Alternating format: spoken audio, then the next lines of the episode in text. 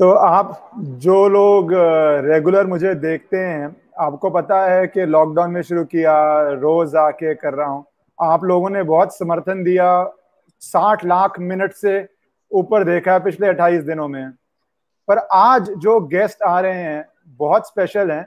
Special इसलिए हैं क्योंकि यूजली जब गेस्ट आते हैं वो थोड़े सावधान होते हैं कि भाई वकील है, क्या पूछ ले क्या ना पूछ ले। आज मुझे बहुत सावधान होना पड़ रहा है कि भैया क्या हो जाएगा, क्या बन जाएगा मेरे साथ। आप जो मुझे ट्विटर या फेसबुक पे फॉलो करते हैं वो तो जानते ही हैं कौन आ रहे हैं। यूट्यूब ऑडियंस के लिए मैं बता देता हूँ, बहुत भोली शक्ल, बहुत भोली आवाज, पर दोनों जितने भोले हैं उससे बड़े बम के गोले वाले काम करने वाले, मेरे ख्याल से देश के सबसे प्रसिद्ध आरजे रौनक आज हमारे साथ 1 मिनट में जुड़ने वाले हैं। और मैं बहुत एक्साइटेड हूं उनसे बातें पूछने करने के लिए।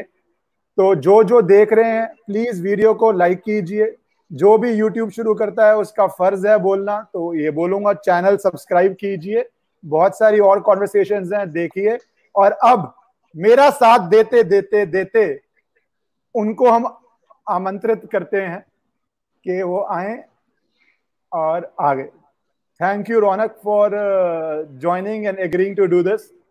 मैंने आपका चैनल सब्सक्राइब कर लिया, आपने बोला तो तुरंत मैंने किया। Amazing, thank you very much for having me here. Thank you.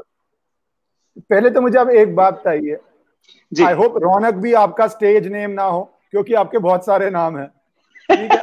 RJ Raunak, Babua sorry, सुकुमार। आप कैसे डील करते हैं अपने आप से कि आप किस मोल्ड में हैं? कोई घर में पूछता है तो आप देखो, जो एक बार ही सुनता है उसको तो अम्यूजिंग लगता है, घर में किसी को लग सकता है बदतमीजी कर रहा है या अवॉइड कर रहा है या पंगे ले रहा है। So how do you deal and in your personal life with multiple roles you perform daily? मुझे लगता है जो भी आर्टिस्ट होता है वो उसके लिए बहुत ज्यादा दुविधा का विषय होता है, क्योंकि घर में उसको वो न भाव मिलता है, ना रिकग्निशन मिलती है, ना उससे कोई वो सारी चीजें सुनना चाहता है, तो जनरली वो बाहर करता है। और इनफैक्ट घर वाले बहुत ज्यादा ऑकवर्ड फील करते हैं। इनफैक्ट मेरी वाइफ को एक बार किसी ने बोला, अरे तुम बउआ के साथ रहती हो, and she got offended. She was like, यार बड़ा एम्बैरसिंग लगा व्हेन समवन आस्क्ड मी कि तुम बउआ के साथ रहती हो। अगर कोई बोलता रौनक के साथ रहती हो तो उसको शायद वो सुन के ज्यादा खुशी होती, लेकिन किसी ने बउआ बोला तो सडनली शी गॉट, अरे बउआ का नाम लेके बोला तुम रहती हो। सो यू नो, सो वो वाली बात सुन के घर वाले थोड़ा सा जितना बाहर लोग कहते हैं कि अरे वाह जरा 2 मिनट बोल के बताइए, या जरा ये एनैक्ट करके बताइए, या जरा वो गा के बताइए, सो वो वैसा घर में कुछ नहीं होता। एंड थैंक गॉड वो घर में नहीं होता, वरना मुझे लगता है वो ब्रेक नहीं मिल पाता, because we are always on air. Radio is one medium जो जिसमें क्या कहते हैं, आपको कभी भी आपको हमेशा एक्टिव रहना है। And most of the time we are live on radio, like whenever we are on radio we are live on radio. So वो उस मामले में बहुत नपातुला आपको कहना भी है, आपके पास समय भी कम है क्योंकि एड्स भी बजने हैं, आपके गाने भी बजने हैं, तो वो बोलने की प्रैक्टिस इतनी ज्यादा हो जाती है 13-14 साल में हो गई कि अब हम लोग को ये पता चल गया कि घर में क्या नहीं बोलना है। सो घर वालों से वो हम आराम से दूरी भी बना के रखते हैं। So that's how it is at place. Interesting. पर आपको ये बउआ की जर्नी शुरू कैसे हुई, कैसे दिमाग में आया ये कैरेक्टर क्रिएट करने का, जिस कैरेक्टर ने बहुत लोगों को तंग किया है, बहुतों को हंसाया है इतना। मैं आपकी कल से वीडियोस देख रहा हूँ और मुझे बहुत हंसी आ रही है। It is addictive. आप में से जो मेरे ऑडियंस में जुड़ रहे हैं आप जाके देखिए, इट इज एब्सोल्युटली एडिक्टिव। आप लूप पे देखते रहेंगे उनको। तो मैंने आपकी बहुत वीडियोस देखी हैं। तो ये आपके दिमाग में कैरेक्टर ज्वाइन करने का कैसे आया? तो देखिए, जो दिल्ली वाले हैं वो अच्छे से जानते हैं कि नाम का और आवाज का बहुत ज्यादा फर्क पड़ता है इंसान की पर्सनैलिटी में। और वो उसी को टेस्ट करने के लिए हम क्या करते थे, पहले एक रेडियो पे हम लोग एक ऑडियंस को कॉल करके, रैंडम ऑडियंस को कॉल करके ऐसी सारी चीजें हम लोग टेस्ट करते थे। सो उसको प्रैंक अलग अलग आवाज में हम प्रैंक भी करते थे, तो कभी हम बुजुर्ग व्यक्ति की आवाज निकालते थे, कभी महिला की आवाज निकालते थे। सो उस वाली टेस्टिंग में हमने टॉपिक ये चुना, प्रैंक कॉल्स तो हम पहले भी करते थे। सो उसमें हमने ऐसे चुना कि आज का मुद्दा ये है कि इंसान के नाम का और उसकी आवाज का उसकी पर्सनालिटी पे बहुत असर पड़ता है। एंड सिमिलरली आप जब किसी को अपना नाम बताते हो तो वो भी आपको उसी हिसाब से ट्रीट करता है। तो जैसे आपका नाम है Vishwakaran Singh Bhandari, you know it's a big name. वहीं अगर चंदू चौबे नाम रख दूं मैं तो यू नो सडनली सामने वाले को लगेगा अरे नहीं बंदा थोड़ा सा। सो हमने बोला ये चेक करते हैं एक बार। तो हमने एक बंदे को कॉल किया, so it was a usual prank I think somewhere in the month of December in 2011। सो हमने एक बंदे को कॉल किया और हमने उसको बोला, मैंने थोड़ी भारी आवाज में, उसने फोन उठाया, hello. So I'm telling you the birth, the moment when Bahua was born. So उसने फोन उठाया, उसने बोला हेलो। तो मैंने बोला हाय। तो क्या बड़ा आदमी कम बोलता है और सामने वाले को ज्यादा बोलने का मौका देता है। तो हमने वो पर्सनालिटी ओढ़ ली उस प्रैंक कॉल में। So उसने बोला हाँ जी, वेल मेरा नाम पृथ्वीराज कपूर। So, ऐसे पॉज लेके देन सामने वाला तब तक गरीब हो चुका था, वो बोला हाँ हाँ सर बताइए। Well I just wanted to confirm a couple of things and, और ये बोल के मैंने फोन काट दिया। इतने में मैंने बीच में फोन काट दिया। So this guy was like अच्छा, and the same guy we I called the same guy again with a different name and with a different voice. तो मैंने बोला कि एक काम करते हैं, अभी सेम बंदे को फोन लगाते हैं और नाम बदल देते हैं, नाम कोई छोटा रखते हैं, चिंटू, पिंकू, मीनू, टीनू, बउआ, और उसकी आवाज की हेलो हेलो। तो बोला ऐसे करके करते हैं। सेम गाय ही picked up again, hello hello. He was like हाँ जी भाई साहब नमस्ते, मैं बउआ बोल रहा हूँ। एंड ही वाज लाइक अरे ठीक से बोलो, आवाज नहीं आ रही तुम्हारी। एंड अरे गुस्सा क्यों कर रहे हो, और ये बोल के वो उसने फोन काट दिया। फिर मैंने उसको तीसरी कॉल मिलाई, उसने वापस फोन उठाया, मैंने बोला hi Prithviraj I just called you, हाँ सर बताइए, फोन कट गया था। Well I was just trying to tell couple of things, हाँ सर बताइए। एंड देन वापस मैंने काट दिया। फिर मैंने उसको चौथी कॉल में लाई, उसने बोला हेलो भाई साहब फोन कट गया है।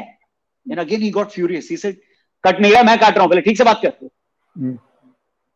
आप मुझ पे भड़क रहे हैं और पृथ्वीराज से आप इज्जत से बात कर रहे हैं। Then this guy was like Prithviraj से, या hi Prithviraj here I just called you. Then he recognize साला तू दोनों एक ही आदमी है और तुम मेरे को परेशान कर रहा है। सो उस टाइम पे हमने ये एक्सपेरिमेंट के तौर पर हमने किया था कि नाम और आवाज का असर पड़ता है क्या किसी इंसान पे। एंड सडनली उसका रिएक्शन जब हमने देखा तो हमने बोला हाँ यार ये आवाज इरिटेट कर रही है और ये आवाज भोली भी है और बच्चे की भी है। तो एक काम करते हैं, एक आध दिन और ट्राई करते हैं इसको। सो हमने सेम आवाज को और एक दो बार लोगों पे ट्राई किया and we got a very good response from people also कि यार ये आवाज अच्छी है। और क्या है ना, प्रैंक करने वाले को एक बड़ा लिमिटेशन होता है उसका कि वो बार बार नई आवाजें कहाँ से लेकर आए। तो अच्छा होता है अगर आप एक आवाज पे टिक जाओ तो फिर आपको आवाज पे ध्यान नहीं देना है, आपको सिर्फ कंटेंट पे ध्यान देना है कि आपको जोक्स क्या बनाने हैं उसके अराउंड, या टॉपिक क्या पकड़नी है, या फोन कहाँ पर करना है। वरना ये तीनों चीजें भी होती हैं और आवाज आपको कौन सी निकालनी है। आपको पंजाबी आवाज निकालनी है, आपको बंगाली आवाज निकालनी है, हेलो नमस्कार मैं सुरभि बोल रही हूँ, आपको लड़की की आवाज निकालनी है। कई बार इनफैक्ट एक बहुत इंटरेस्टिंग था, वो मेरा फर्स्ट एंड लास्ट टाइम था when I tried this thing at somebody from my place. Like मेरे घर से पिताजी का फोन आया एंड मैंने कुछ प्लान नहीं किया था, पापा बजा और मैंने उठाया, बोला हेलो। और तो पापा वाज लाइक हाँ, और पापा मेरा नाम भूल गए क्योंकि आवाज आई लड़की की, yes? तो वो सोचने लगे क्या नाम है, रौनक है। तो मैंने बोला आप कौन? तो पापा का ईगो हट हो गया, आप कौन मुझे पूछ रही है, आप कौन, जबकि फोन पे दिख रहा है पापा। मैं उसका पापा बोल रहा हूँ, एक सेकंड पूछती हूँ, चीजें तो पूछती हूँ। तो उसने मुझे मतलब मैंने फिर अपने आप से पूछा, सर पापा का फोन है आपको दूं? और फिर मैंने अपने आवाज में, हाँ देना बात करता हूँ। अरे पापा का पूछ क्यों रही हो, हाँ दो। हाँ पापा प्रणाम। बोले फोन किसने उठाया था? मैंने बोला अरे नहीं मैं थोड़ा बिजी रहता हूँ ना, तो फोन उठाने के लिए ऐसे किसी को रखा हुआ है। So and then he understood, he said कि वो तो फुल भड़क मतलब फट पड़े हो, बोले ये जो अपनी जो ये नौटंकी और नाटक है ना, वो अपने रेडियो तक के लिए ही रखो और वहां करो जहां पर लोगों को ये पसंद आए. जब कोई किसी जरूरी काम से फोन कर रहा है तुमको, तो ये बेवकूफी करने की जरूरत नहीं है. And he disconnected the call and I was like, मैं बोला यार लगता है कुछ इंपॉर्टेंट के लिए, काम के लिए उन्होंने फोन किया था. फिर वो मैंने कान पकड़ लिया. घर वालों के साथ मैं ये कभी ट्राई नहीं करूंगा. अभी तो आप बहुत लकी हैं कि आपके सेंस ऑफ ह्यूमर में वाइफ के कॉल पे ये ह्यूमर नहीं आया कि मैं उठा रही हूँ और बात करके पूछ के बताती हूँ. तब आपको असली मजा आता. सेंस ऑफ ह्यूमर कहाँ से आप बाउंड्री. लॉकडाउन चल रहा है, मैं बाहर भी नहीं जा सकता अभी कहीं. मैं कहीं मेरे को निकाला भी जाएगा तो मैं बाहर नहीं जा पाऊंगा. आप जब रोज करते हैं, बहुत फील्ड्स कवर करते हैं. अब जैसे मैंने आपका कुछ देखा, आपने जेएनयू विवाद को कवर किया. ये आपकी मैंने वीडियो देखी कि 10 रुपए से 300 रुपए का महीने का भाड़ा होने पे आपने कुछ वहां पे कमेंट्स किए और बहुत फनी थे. इनफैक्ट आई वुड से, जैसे अब्रॉड होता है हमारा स्टीवन कोलबर्ड है या जिमी किमेल है, वो लेट नाइट शो करते हैं. फनी वे में वो पॉलिटिकल इवेंट्स को डिस्क्राइब करते हैं. हमारे देश में वो डेली लाइट पे नहीं हो रहा, टीवी पे एटलीस्ट. पर आपका मुझे बहुत सिमिलर लगा, थोड़ा शॉर्टर फॉर्मेट बट उस तरह का लगा. सो ये पहले जो जेएनयू पे आपके ये टेक आया, उस पे कंट्रोवर्सी भी बहुत हुई. तो आपने ये टेक देते समय वाज इट इंस्टिंक्टिव और do you chart out what you are going to speak? देखिए ऑब्वियसली हम उसको उस हिसाब से फ्रेम तो करते हैं. उसमें कई सारी चीजें जो फैक्चुअली उसमें अप्स एंड डाउन्स होते हैं, उसका वो होना लाजमी भी है क्योंकि इतनी सारी चीजें. और उसको वीडियो को भी आपने देखा होगा क्योंकि उस वीडियो में भी कई सारे ऐसे पॉइंट्स थे जो डिबेटेबल हैं. कई सारे ऐसे पॉइंट्स थे जिसको बोलने के बाद उसमें हमने क्या कहते हैं उसका उसकी सपोर्टिव क्लिप्स हो या कोई डॉक्यूमेंट हो या कहीं की कोई कटिंग हो, वो तो हमने उसमें दिखाई थी. बट ओवरऑल जब भी कोई ऐसा टॉपिक होता है, जैसे आपने बताया कि पॉलिटिकल सटायर हो गया या सोशल इशू पे कोई आपकी कमेंट्री हो गई, उसको करने के लिए ऑब्वियसली प्रिपरेशन भी लगती है, उसको करने के लिए उसकी नॉलेज भी लगती है. बट जब भी हम कोई पॉलिटिकल सटायर करते हैं या किसी सोशल मुद्दे पर कोई वो करते हैं, आपने दो बहुत बड़े नाम लिए दुनिया के जो लोग इसको करते हैं, बट वो जिस कंट्री के हैं या वो जिस सोसाइटी के हैं, उस सोसाइटी में उस चीज की एक्सेप्टेंस बहुत जबरदस्त है. यहाँ पर उसकी एक्सेप्टेंस इस ओवरऑल टॉपिक की बहुत ज्यादा है. कंज्यूमर के लिए तो वो बहुत ओपन मार्केट है कि एक आदमी है, जैसे आप एक व्यूअर की तरह देखना चाहें तो आप जरूर देखना चाहेंगे, बट आप कटाक्ष या व्यंग किस पे कर रहे हो और किस प्लेटफॉर्म पे कर रहे हो. अगर ये एक ऑर्गेनाइज्ड प्लेटफॉर्म है तो ये करना बहुत मुश्किल होता है. हमने जी न्यूज पे मैंने शुरू किया था फन की बात और वो काफी सक्सेसफुल था. बट उसको आप कब तक करते हो और कितना करते हो और उसमें आपको कितना सपोर्ट मिलता है in terms of your overall ecosystem. Channel कितना उसमें रुचि रखता है. और जी ने बहुत जबरदस्त उसको सपोर्ट किया, उसको चलाया भी. फिर उसमें स्पॉन्सर्स कितना सपोर्ट करते हैं, उनकी गट फील पे भी बहुत ज्यादा डिपेंड करता है कि वो क्या एक्सपेरिमेंट करना चाहते हैं. बिकॉज आज के टाइम पे आप पॉलिटिकल सटायर कहाँ चलाइएगा, एंटरटेनमेंट चैनल पे आप चला नहीं सकते क्योंकि किसी की हिम्मत नहीं होती. किसी एमएलए पर भी या किसी पार्षद पर भी या किसी बड़े पॉलिटिशियन पर भी, और सिर्फ पॉलिटिशियन की बात नहीं, किसी बिजनेसमैन पर भी, किसी संस्था पर भी अगर आप कुछ कहते हैं तो वो उसको एक्सेप्ट करने की और डाइजेस्ट करने की थोड़ी सी शक्ति हमारे यहाँ पे लोगों को. लोग बाकी सारी चीजें डाइजेस्ट कर लेंगे. उनके घर में पानी नहीं आ रहा है, बिजली नहीं आ रही है, सड़क उनके यहाँ की ठीक नहीं है, उनके घर वालों को धक्के खाने पड़ रहे हैं सरकारी अस्पताल में, वो ये सब डाइजेस्ट कर लेंगे. लेकिन आप अगर इन्हीं चीजों पर जोक मारें तो वो ये डाइजेस्ट नहीं कर पाएंगे. तो ये बड़ा डिसअपॉइंटिंग सा है. तो चैनल एक बहुत ज्यादा जरूरी प्लेटफॉर्म है. प्लस लोग जिनके ऊपर आप ये व्यंग कर रहे हैं या कमेंट कर रहे हैं, उनको इस चीज को एक्सेप्ट करना भी एक बहुत बड़ा चैलेंज है. तो इसलिए क्या होता है कि हमारे यहाँ पर अभी ऐसी कोई चीज सक्सेसफुल नहीं हो पाई है अभी तक. और वो एक तरीके से मेरे को लगता है कि बहुत ही मेरे जैसे तमाम ऐसे क्रिएटर्स हैं जो कहना और करना चाहते होंगे इस पर, बट शायद उनको वो प्लेटफॉर्म भी नहीं मिला तो ज्यादा टाइम के लिए नहीं मिला. और ऑडियंस को तो सब पसंद आता है, लेकिन जिन पर वो कहते हैं कहीं ना कहीं से आवाज उनके खिलाफ उठ जाती है और फिर वो रुक जाते हैं. तो ओवरऑल मेरा यही कहना है कि इसके लिए अभी और मैच्योर होना बहुत ज्यादा जरूरी है. और वो होगा, वो टाइम आएगा, धीरे धीरे आ रहा है. इसीलिए लोग क्या करते हैं, अपनी भड़ास अपने पर्सनल यूट्यूब चैनल या ट्विटर पे या फेसबुक पे या इंस्टाग्राम पे छोटी वीडियोस बनाकर निकाल लेते हैं, क्योंकि वो किसी संस्था से जुड़े हुए नहीं है, उनको किसी से किसी को जवाब नहीं देना है, उनके ऊपर कोई बैठा हुआ नहीं है। वरना आप किसी बड़े चैनल के एडिटर हैं, आपने किसी के ऊपर जोक मारा, चाहे कॉर्पोरेट का हो या कोई रिलीजियस ग्रुप का हेड हो या कोई पॉलिटिकल बैकग्राउंड का हो, तो एक फोन आ जाएगा, तो फिर आपको ये लगेगा कि रिश्ता खराब क्यों करना, चलो इस जोक के बगैर चल जाएगा। और आज ओवरऑल ऐसा है कि आपको जो बात करनी है वो बात आपको जो जनता जिस चीज के लिए रेडी है, क्योंकि एक चीज मुझे ये लगी कि डिमांड क्रिएट की जाती है, आप भी जानते हैं डिमांड होती नहीं है, जनता कुछ ऐसे पर्टिकुलर चीज ढूंढती नहीं है, लेकिन अगर आप कुछ अच्छा डालो तो वो देखती है। वरना आज आप क्या कर रहे हो, आपने सिर्फ वो गंभीर मुद्दे उठाने शुरू किए हैं, आप न्यूज चैनल सारे उससे ही भरे पड़े हुए हैं। ऐसा नहीं है कि सब यही देखना चाहते हैं, वो लोग देख रहे हैं, बट अगर आप वहीं पर जैसे हमने जी में उस चीज को इंट्रोड्यूस किया, तो वहां पर उस चीज को भी बहुत लोगों ने पसंद किया, और शायद उस कैटेगरी के लोगों ने पसंद किया जो शायद न्यूज चैनल पे कभी आते भी नहीं थे, तो उससे उनको ये भी पता चला कि न्यूज चैनल पे चल क्या रहा है। सो एक तरीके से एक विन विन सिचुएशन होती है उसके लिए भी।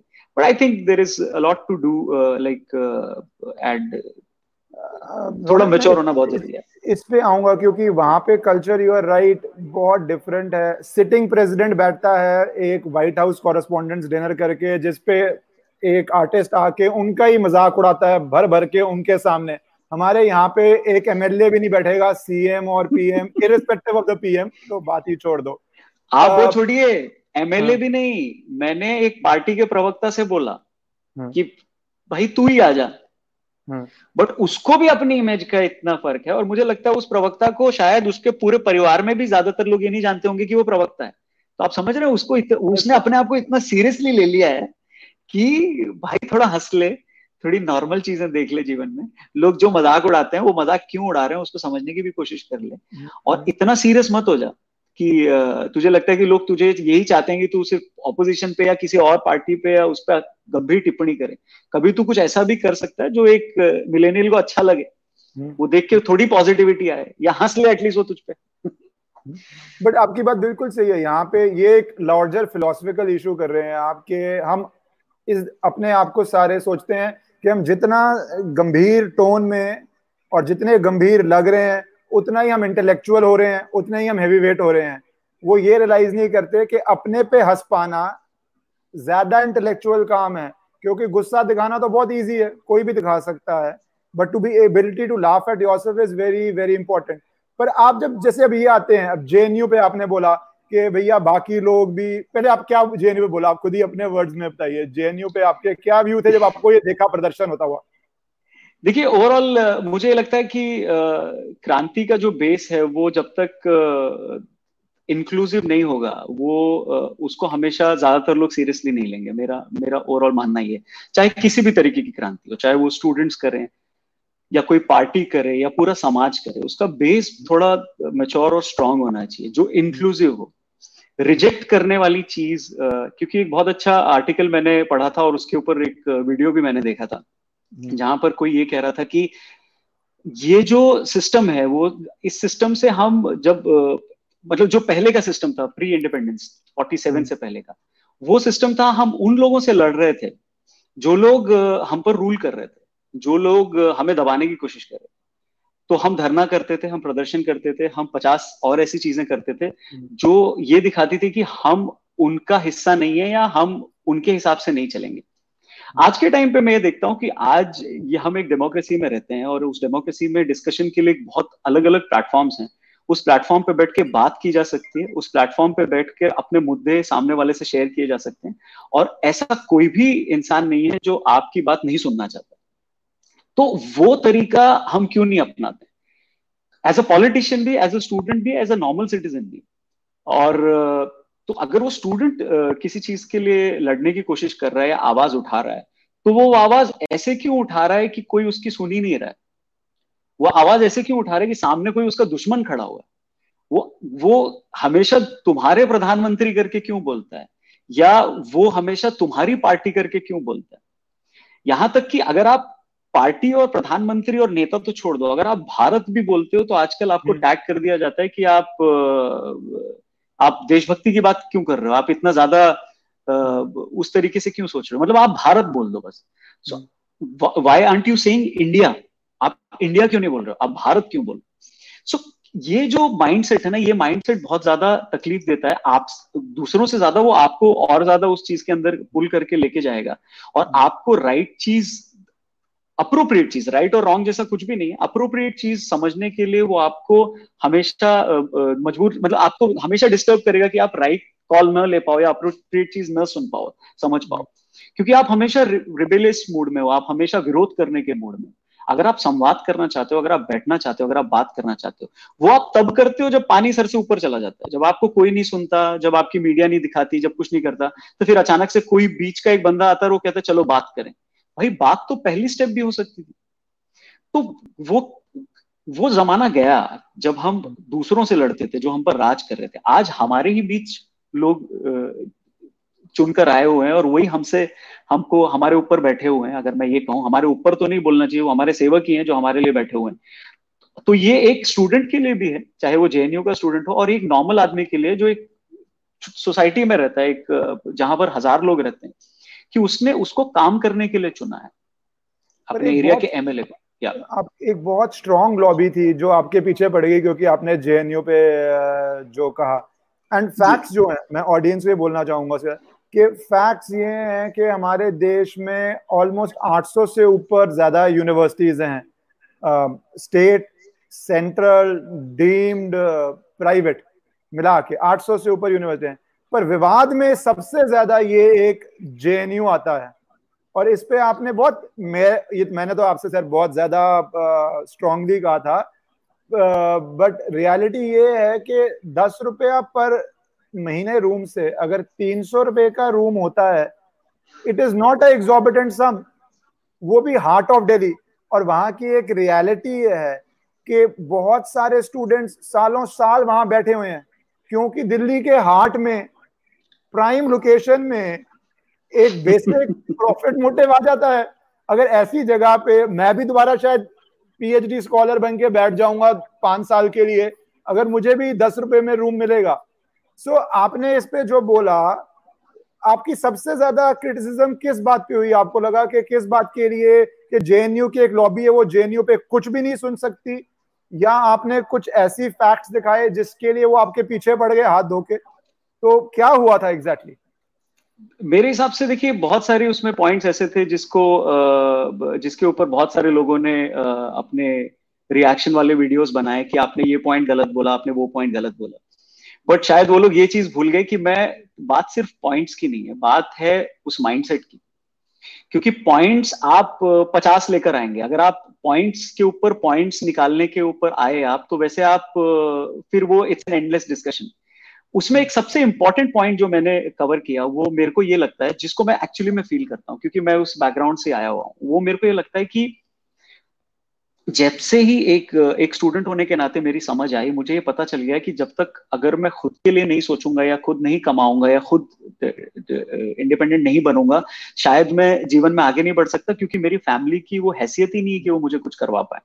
तो 12th स्टैंडर्ड के बाद जब मैं फर्स्ट ईयर बीकॉम में पहुंचा, क्योंकि मैं महाराष्ट्र बोर्ड से हूँ, तो मैं वहां पर 10th के बाद कॉलेज शुरू हो जाता है, 11th तक आप 11th में और 12th में आप कॉलेज में होते हो। फर्स्ट ईयर बीकॉम में ही मैंने एज अ प्रोमोटर मैंने नौकरी शुरू कर दी थिएटर्स के बाहर, मॉल्स के बाहर, लोकल स्टेशन पे। मुझे अभी भी याद है, घाटकोपर रेलवे स्टेशन के बाहर मोलुंड में, मुंबई में, मैंने 300 रुपए प्रतिदिन के हिसाब से एक लकड़ी का वो टेंट वाले के पास से जाकर वो खरीदा, और मैं एक इवेंट मैनेजमेंट कंपनी के पास गया और मैंने उनसे बोला कि आप मुझे 150 रुपए दिन के दीजिए, मैं 8 घंटे खड़े होकर आपका नया कोलगेट हर्बल प्रोडक्ट आया था, कोलगेट हर्बल नया नया लॉन्च हुआ था, उसको मैं वहां पर बेचूंगा और मैं लोगों को बताऊंगा कि इसमें क्या है, यूकेलिप्टस है, मर है, इसमें कैमोमाइल है, इसमें क्या क्या है। और वो सारी चीजें मैंने याद कर ली थी और वो वहां खड़े होकर मैं बेच रहा था। और मेरे पिताजी ने मेरे को अचानक फोन किया रात को 10 बजे के करीब कि तुम क्या कर रहे हो? मैंने बोला यहाँ पे मैं खड़ा हूँ।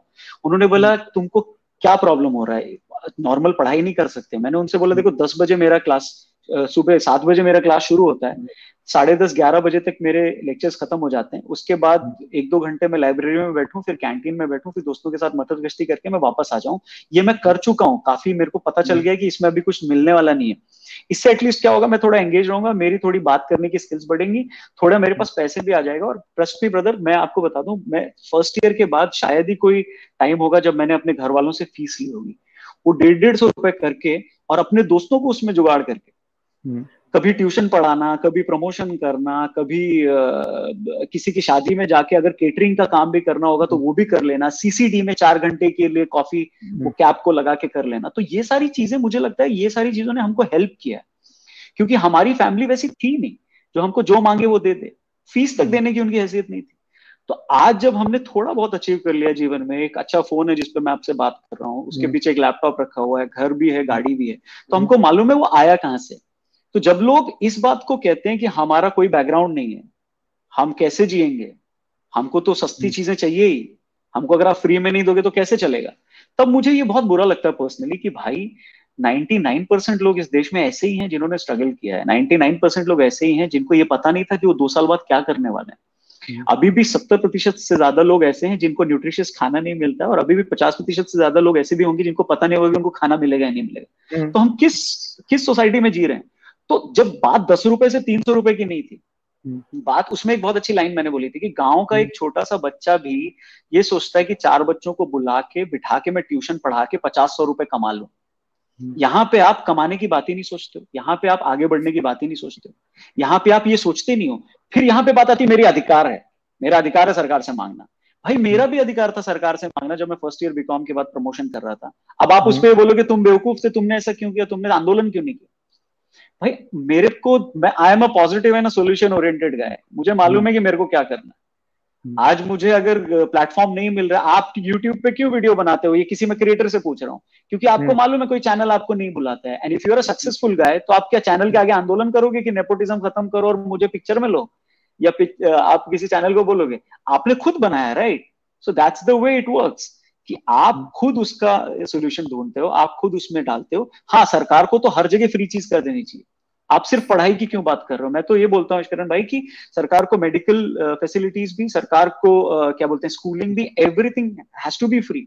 हमारे बाहर के लड़के जो फॉरेन में हमारे फ्रेंड्स हैं वो यही बोलते हैं कि हमसे पैसे टैक्स इतना लेते हैं और हमको यहाँ पे सब कुछ फ्री में है और सब कुछ अच्छा है। तो एक आइडियल सिनेरियो तो हम भी सब ये चाहते हैं, बट वो कब होगा, वो कैसे होगा, वो मेरे आंदोलन करने से होगा, अगर होगा तो ठीक है, तो वो भी कंस्ट्रक्टिव होना चाहिए, वो भी एक प्रोसेस में होना चाहिए।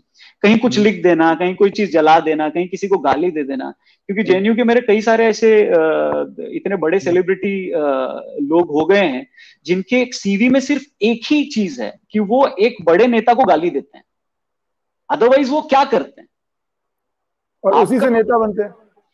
आप बताओ ना मेरे को, is this the way to live. और आप अगर उनको फॉलो कर रहे हो या आप किसी को भी फॉलो कर रहे हो, तो आप यही चीज देख के फॉलो करो ना कि कौन कहाँ से बढ़ा हुआ है, उसका मेरिट क्या है, उसके सीवी में कौन से 4 पॉइंट्स हैं आपने समाज में, क्योंकि देश और समाज ये 2 बहुत इंपॉर्टेंट चीजें हैं। कोई नेता आज है कल नहीं है, कोई पार्टी आज है कल नहीं है। आप जिसको गाली दे रहे हो सकता है वो कल नहीं है, और डेफिनेटली वो कल नहीं है। वो जिंदगी भर के लिए तो प्रधानमंत्री नहीं रहेगा, या वो जिंदगी भर के लिए तो होम मिनिस्टर नहीं रहेगा, या कोई जिंदगी भर के लिए तो मुख्यमंत्री नहीं रहेगा। आप जो बोल रहे हो या जो कर रहे हो उससे आप कंट्री को क्या दे रहे हो, आगे आने वाली जनरेशन को क्या दे रहे हो। एक आदमी के दिमाग में भी अगर आपने जहर भर दिया कि ये सिस्टम किसी काम का नहीं है, then it is a bad thing to do. ये सिस्टम बहुत काम का है। इसी सिस्टम ने 150 रुपए कमाने से लेकर के आज one of the highest paid RJ को एक मौका दिया है कि हम लोग बात कर रहे हैं एक प्लेटफॉर्म। इसी सिस्टम ने हमको मौका दिया है कि हम बस में धक्के खाते थे, आज हमने गाड़ी ले ली है। इसी सिस्टम की पॉजिटिविटी ने हमको दिया, और सिस्टम बनाया भी हम लोगों ने। तो आप कुछ लोगों को गाली दे रहे हो, कुछ लोगों के खिलाफ चीजें जला रहे हो, हॉकी लेके एक दूसरे को मार रहे हो, ये क्या एग्जांपल सेट कर रहे हो। और फिर उस पर कोई जोक मारे तो आप उसमें फैक्चुअल एरर लेके आके बोलते हो कि ये गलत है। भाई फैक्चुअल एरर होगा, क्योंकि आप जब बहुत सारी चीजें बोलते हो, हाँ आई मीन ठीक है, वो उसमें मेरे को उससे कोई फर्क नहीं पड़ता। बट अगर मैं उसका, मैंने उसका भी जवाब नहीं दिया इश्करण भाई। मैंने उसके ऊपर बहुत सारे वीडियोज बने, बहुत सारे लोगों ने उसके ऊपर बहुत वीडियोज बना के बहुत सारे व्यूज कमाया, बट मैंने उसका जवाब इसलिए नहीं दिया बिकॉज मैं समझाऊं किसको, जिनको समझना था, जिनको वो पॉइंट समझना था, उनको वो पॉइंट समझ गया था, उन्हीं के लिए वो वीडियो था। और जिनको बुरा लगना था, मैंने ऐसा सोच के तो वीडियो नहीं बनाया था कि आपको बुरा लग जाएगा। अगर आपको बुरा लग गया है तो आप ये भी सोचो ना कि आखिर जोक भी क्यों बना, या बुरा भी मेरे को क्यों लगा, क्या इसमें कोई सच्चाई है। बट सॉरी, अगर आप इतना सोच भी पाते तो ये मुद्दा ही नहीं होता इतना बड़ा। बट आई थिंक कुछ भी हो टू एंड दिस थिंग, मैं ये बोलूंगा कि कोई भी स्टूडेंट अगर देख रहा है या सुन रहा है, किसी भी स्टूडेंट को, तो आपका सवाल पूछने का हक है, बट आपके पास उसका एक प्रॉपर सोल्यूशन भी होना चाहिए। आपको ये भी देखना चाहिए कि मैं कितना सोसाइटी को दे सकता हूँ, क्योंकि ये बहुत इंपॉर्टेंट कोर्ट है कि मैं सोसाइटी के लिए और कंट्री के लिए क्या कर रहा हूँ, कंट्री और सोसाइटी मेरे लिए क्या कर रही है। अगर 130 करोड़ लोग ये पूछने लग जाए तो आज बहुत सारे लोग सेल्फलेसली काम कर रहे हैं और उनके वजह से ही बहुत सारी चीजें अच्छी चल रही हैं, तो हम वो अच्छा आदमी क्यों नहीं बन सकते और जिम्मेदारी क्यों नहीं समझते हम लोग। आप बिल्कुल सही कह रहे हैं। बहुत फेमस लाइन है कैनेडी, प्रेसिडेंट कैनेडी की, ask not what your nation can do for you, ask what you can do for your nation. पर आपने इस बातों के बीच में एक नेपोटिज्म पे बात की, और नेपोटिज्म पे बहुत लोगों के दिमाग में आजकल सवाल चल रहा है, स्पेशली आफ्टर सुशांत सिंह राजपूत। आप सेल्फ मेड आदमी हैं, एक जर्नी आई है, हाउ मच ऑफ नेपोटिज्म आपने फेस की, या आपको लगता है आपकी, मुझे नॉलेज नहीं है इसलिए पूछ रहा हूं मैं आपसे, कि रेडियो इंडस्ट्री में नेपोटिज्म कम थी compare to some other fields, या यू मैनेज्ड इट बेटर, क्योंकि nepotism has become a huge huge huge debate.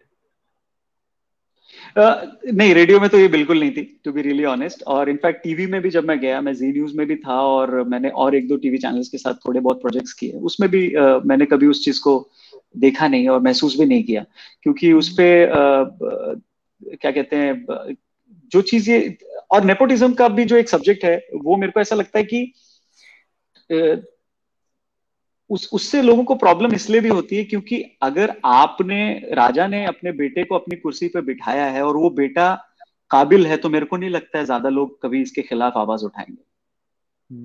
अगर एक एक्टर का बेटा एक्टर बनता है तो कभी कोई ये, अगर वो एक्टर सचमुच अच्छा है, उसका बेटा, तो कभी कोई ये नहीं बोलेगा। आज ऋतिक रोशन हो या आज क्या कहते हैं, बहुत सारे ऐसे एक्टर्स हैं जिन्होंने अपने पिता की वजह से उनको एंट्री मिली होगी, ऐसा बोल सकते हैं हम, लेकिन उनको कभी कोई ये नहीं बोलेगा कि वो है। हाँ, वहीं पर अगर आप अच्छा नहीं कर रहे हो और आपको फिर भी मौके मिलते जाएं, तो प्रॉब्लम उसको होता है। राजा का बेटा राजा बन सकता है अगर उसमें वो क्वालिटी है, तो अगर उसमें वो स्किल्स है तो, लेकिन एट द सेम टाइम अगर उससे ज्यादा स्किल वाला कोई है तो मौका उसको भी मिलना चाहिए। और मेरे को ऐसा लगता है फिल्म इंडस्ट्री में नेपोटिज्म के बारे में इतनी बात हो रही है, आप बताइए ना, क्रिकेट में अगर सचिन तेंदुलकर कल को आके ये बोल दें कि मेरा बेटा ओपनिंग करेगा, तो आप मेरे को बताइए, एक पल के लिए हम ये मान भी लें कि बीसीसीआई ने अंदर से कोई बात करके उनको मौका भी दे दिया, ट्रस्ट मी 5 मैच के बाद आप एक्सपेक्ट करेंगे कि वो खेले, और वो खेलेगा भी नहीं। नहीं, इसमें मैं थोड़ा आपसे डिफर करूंगा। सी स्पोर्ट्स, चाहे क्रिकेट हो, चाहे फुटबॉल हो, चाहे हॉकी हो, एक ओपन इंडस्ट्री। अगर आपकी मिडिल स्टंप उड़ रही है, आप 10 बॉलों पे 1 रन मार रहे हैं, या बॉलर हैं और आपके 1 ओवर में 20 रन जा रहे हैं, मैं वही पॉइंट कह रहा था। पर कई और इंडस्ट्रीज क्लोज्ड इंडस्ट्रीज हैं, इंक्लूडिंग लॉ। लॉ बहुत हद तक एक क्लोज्ड इंडस्ट्री है, बॉलीवुड बहुत हद तक एक क्लोज्ड इंडस्ट्री है। क्लोज्ड इंडस्ट्रीज में चैलेंज ज्यादा है लाइव परफॉर्मिंग इंडस्ट्री से, बिकॉज बहुत लोग कहेंगे कि जितने मौके मिलते हैं, जितना प्लेटफॉर्म मिलता है, वो इन क्लोज इंडस्ट्रीज में बहुत ज्यादा है compare to other industries. See, अगर देखा जाए क्रिकेट में, मुझे नहीं लगता कोई बाप बेटा कॉम्बिनेशन बहुत फेमस है, और बट मूवी में बहुत कॉम्बिनेशंस हैं जिनको ब्रेक्स मिली, शायद बहुत बड़े बने ना बने ना। क्रिकेट में तो ब्रेक नहीं। एग्जैक्टली माई पॉइंट, आपने एकदम सही कहा, मैं भी वही कह रहा हूँ कि अगर कोई एक्टर ने जबरदस्ती अपने बेटे को एंट्री दी है और वो बेटा लगातार फ्लॉप होता जा रहा है या बेटी लगातार फ्लॉप होती जा रही है, प्लस उसका एटीट्यूड भी साथ में आसमान पे रहता है, वो ऐसे बिहेव करती है मीडिया और लोगों के सामने कि लोगों को ये बात हजम भी नहीं होती, तब लोग इस नेपोटिज्म की बात करते हैं। वरना जबरदस्ती कोई भी फेलियर, कोई भी इंसान एक खराब चीज बर्दाश्त नहीं कर पाएगा। तो क्रिकेट में भी आपने बोला कि वो ओपन इंडस्ट्री है, टीवी में भी वो ओपन इंडस्ट्री है, because it's open for everybody. You can see that this guy is not acting properly or this girl is not acting properly, या उसका वो charm ही नहीं है या मजा नहीं आ रहा आपको देख के, हम entertain नहीं हो रहे हैं। आपको जबरदस्ती अच्छी स्क्रिप्ट के साथ फिल्म मिलती है और आप फिर उसको गंदा कर देते हो, तो तभी तो लोग रिएक्ट करते हैं। मैं वही बोला कि, और सेम चीज पॉलिटिक्स में भी, पॉलिटिक्स में भी सेम चीज है कि आप लगातार हारते जा रहे हो, आपको ना बात करनी आती है, ना आपको अपना पॉइंट बोलना आता है, ना आप इलेक्शन जीतते हो ना जितवाते हो, आप दूसरी पार्टी के प्रवक्ता की तरह बात करते हो अपनी पार्टी के लिए भी जब बात करते हो।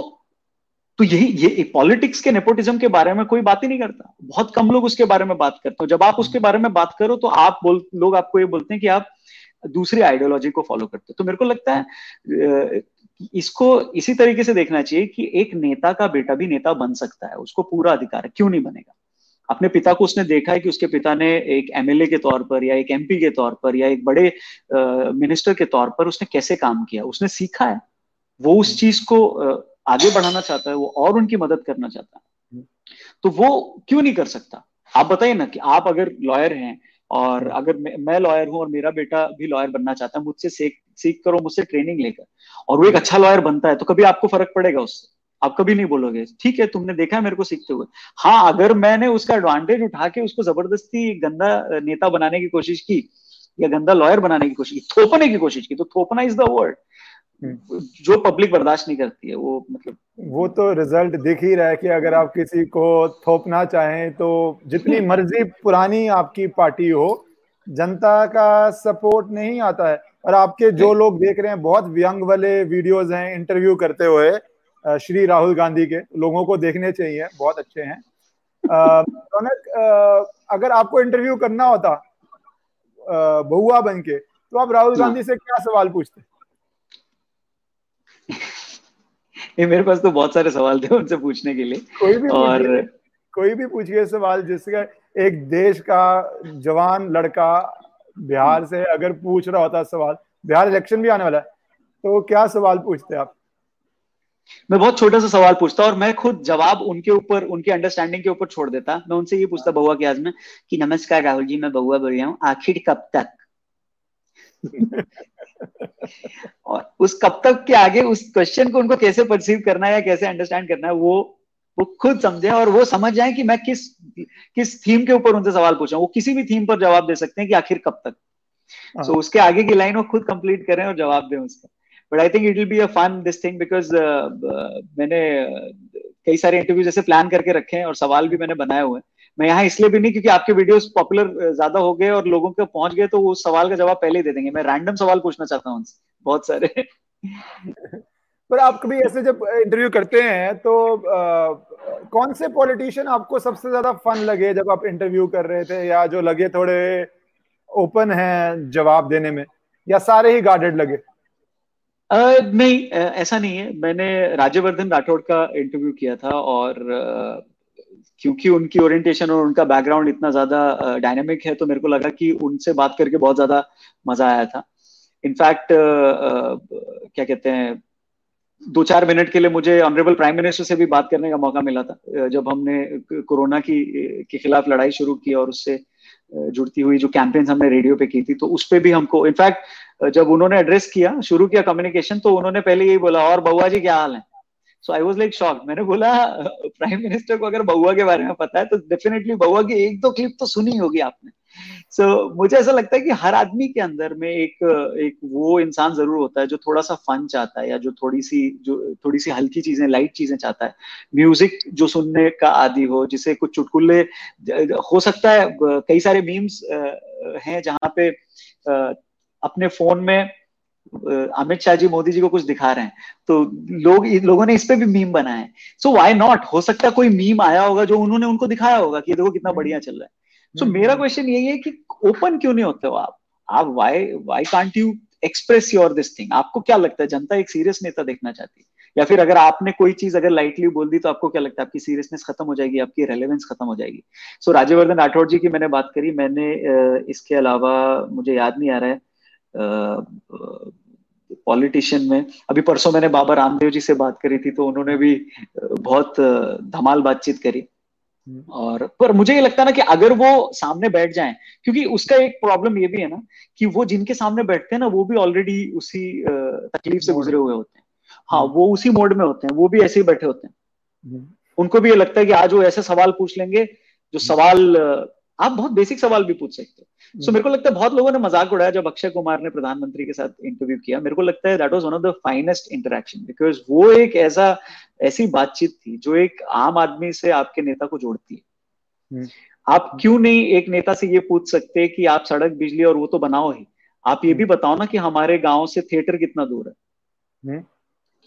आप थिएटर की बात करो ना, क्योंकि उसका यूथ वहां से 20 किलोमीटर बाइक से जाके पिक्चर देखकर आता है, उसके गांव में थिएटर नहीं है। लेकिन आप थिएटर का सवाल मत पूछो, आप सड़क, बिजली, पानी का पूछो, थोड़ा रेलेवेंट लगता है। सर रेलेवेंट ये भी है, सर ये भी बहुत रेलेवेंट है। आप उससे पूछो ना कि आपके गांव में कोई एंटरटेनमेंट का ऐसा मीडियम क्यों नहीं है, क्या आपके यहाँ पे आप हमेशा इंजीनियरिंग और MBA के स्टूडेंट्स क्यों पैदा करना चाहते हो, फाइन आर्ट का, या आप अपने यहाँ पे एंटरटेनमेंट की इंडस्ट्री या एक इंस्टीट्यूट क्यों नहीं खोलते। आज इंडस्ट्री में हम जिस भी अच्छी चीज की तारीफ करते हैं वो या यूपी से बनी होती है या बिहार से बनी होती है, ज्यादा से ज्यादा कोई भी फिल्म हो या कोई भी कैरेक्टर हो। बट यूपी और बिहार में कितने ऐसे इंस्टीट्यूट है जो बच्चों को एक्टिंग सिखा रहे हैं या बच्चों को एंटरटेनमेंट सिखा रहे हैं। बच्चा दौड़ के मुंबई जा रहा है, बच्चा दौड़ के मुंबई जा रहा है। That's a very interesting perspective and one of the best things जो मैंने यूट्यूब शुरू की है कि बहुत नए नए इंटरेस्टिंग पर्सपेक्टिव मिलते हैं। एंड यू आर राइट, जैसे आपने क्रिएटिव फील्ड में इतना अच्छा किया है, maybe if you were doing a 9-to-5 job you could have done this well, you could not have done this well. पर ये जो creative fields हैं हमारे देश में, ये बना हुआ है कि engineering करो, MBA करो, एक टाइम पे था कुछ नहीं और होता तो वकालत कर लो, आजकल तो लोगों का वकालत फर्स्ट चॉइस बन गया है। सो ये creative fields क्यों नहीं है, और हम अपने पॉलिटिशियन से ये questions क्यों नहीं पूछते as a citizen of the country कि भैया हमें ऑल्टरनेटिव मींस प्रोवाइड करो।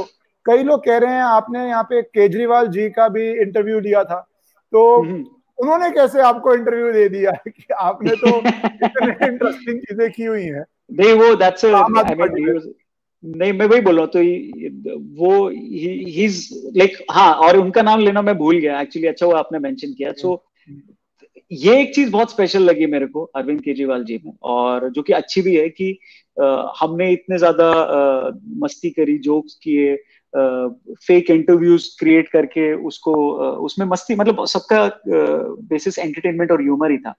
बट उसके बाद भी वो व्यक्ति आपके साथ आप बैठते, इनफैक्ट मैंने बाकायदा इस पे ट्वीट भी किया कि आप जितना भी जोक बना लो या आप जितना भी तंज कस लो या कुछ भी कर लो, सबसे अच्छा, प्रॉपर और जबरदस्त इंटरव्यू अरविंद केजरीवाल ने दिया। बहुत जबरदस्त बात करी। इनफैक्ट मैंने बोला आप मेरे को ट्विटर पे फॉलो नहीं करते हो, अपना फोन दीजिए। उनका फोन मैंने अपने हाथ में लिया, उनके ट्विटर अकाउंट पे मैं गया और खुद को फॉलो किया। मैंने बोला अनफॉलो मत करना, एंड ही सेड नहीं, मैं अभी कभी अनफॉलो नहीं करूंगा तुमको। सो मैं वही कहता हूँ कि आप ये क्यों नहीं कर सकते।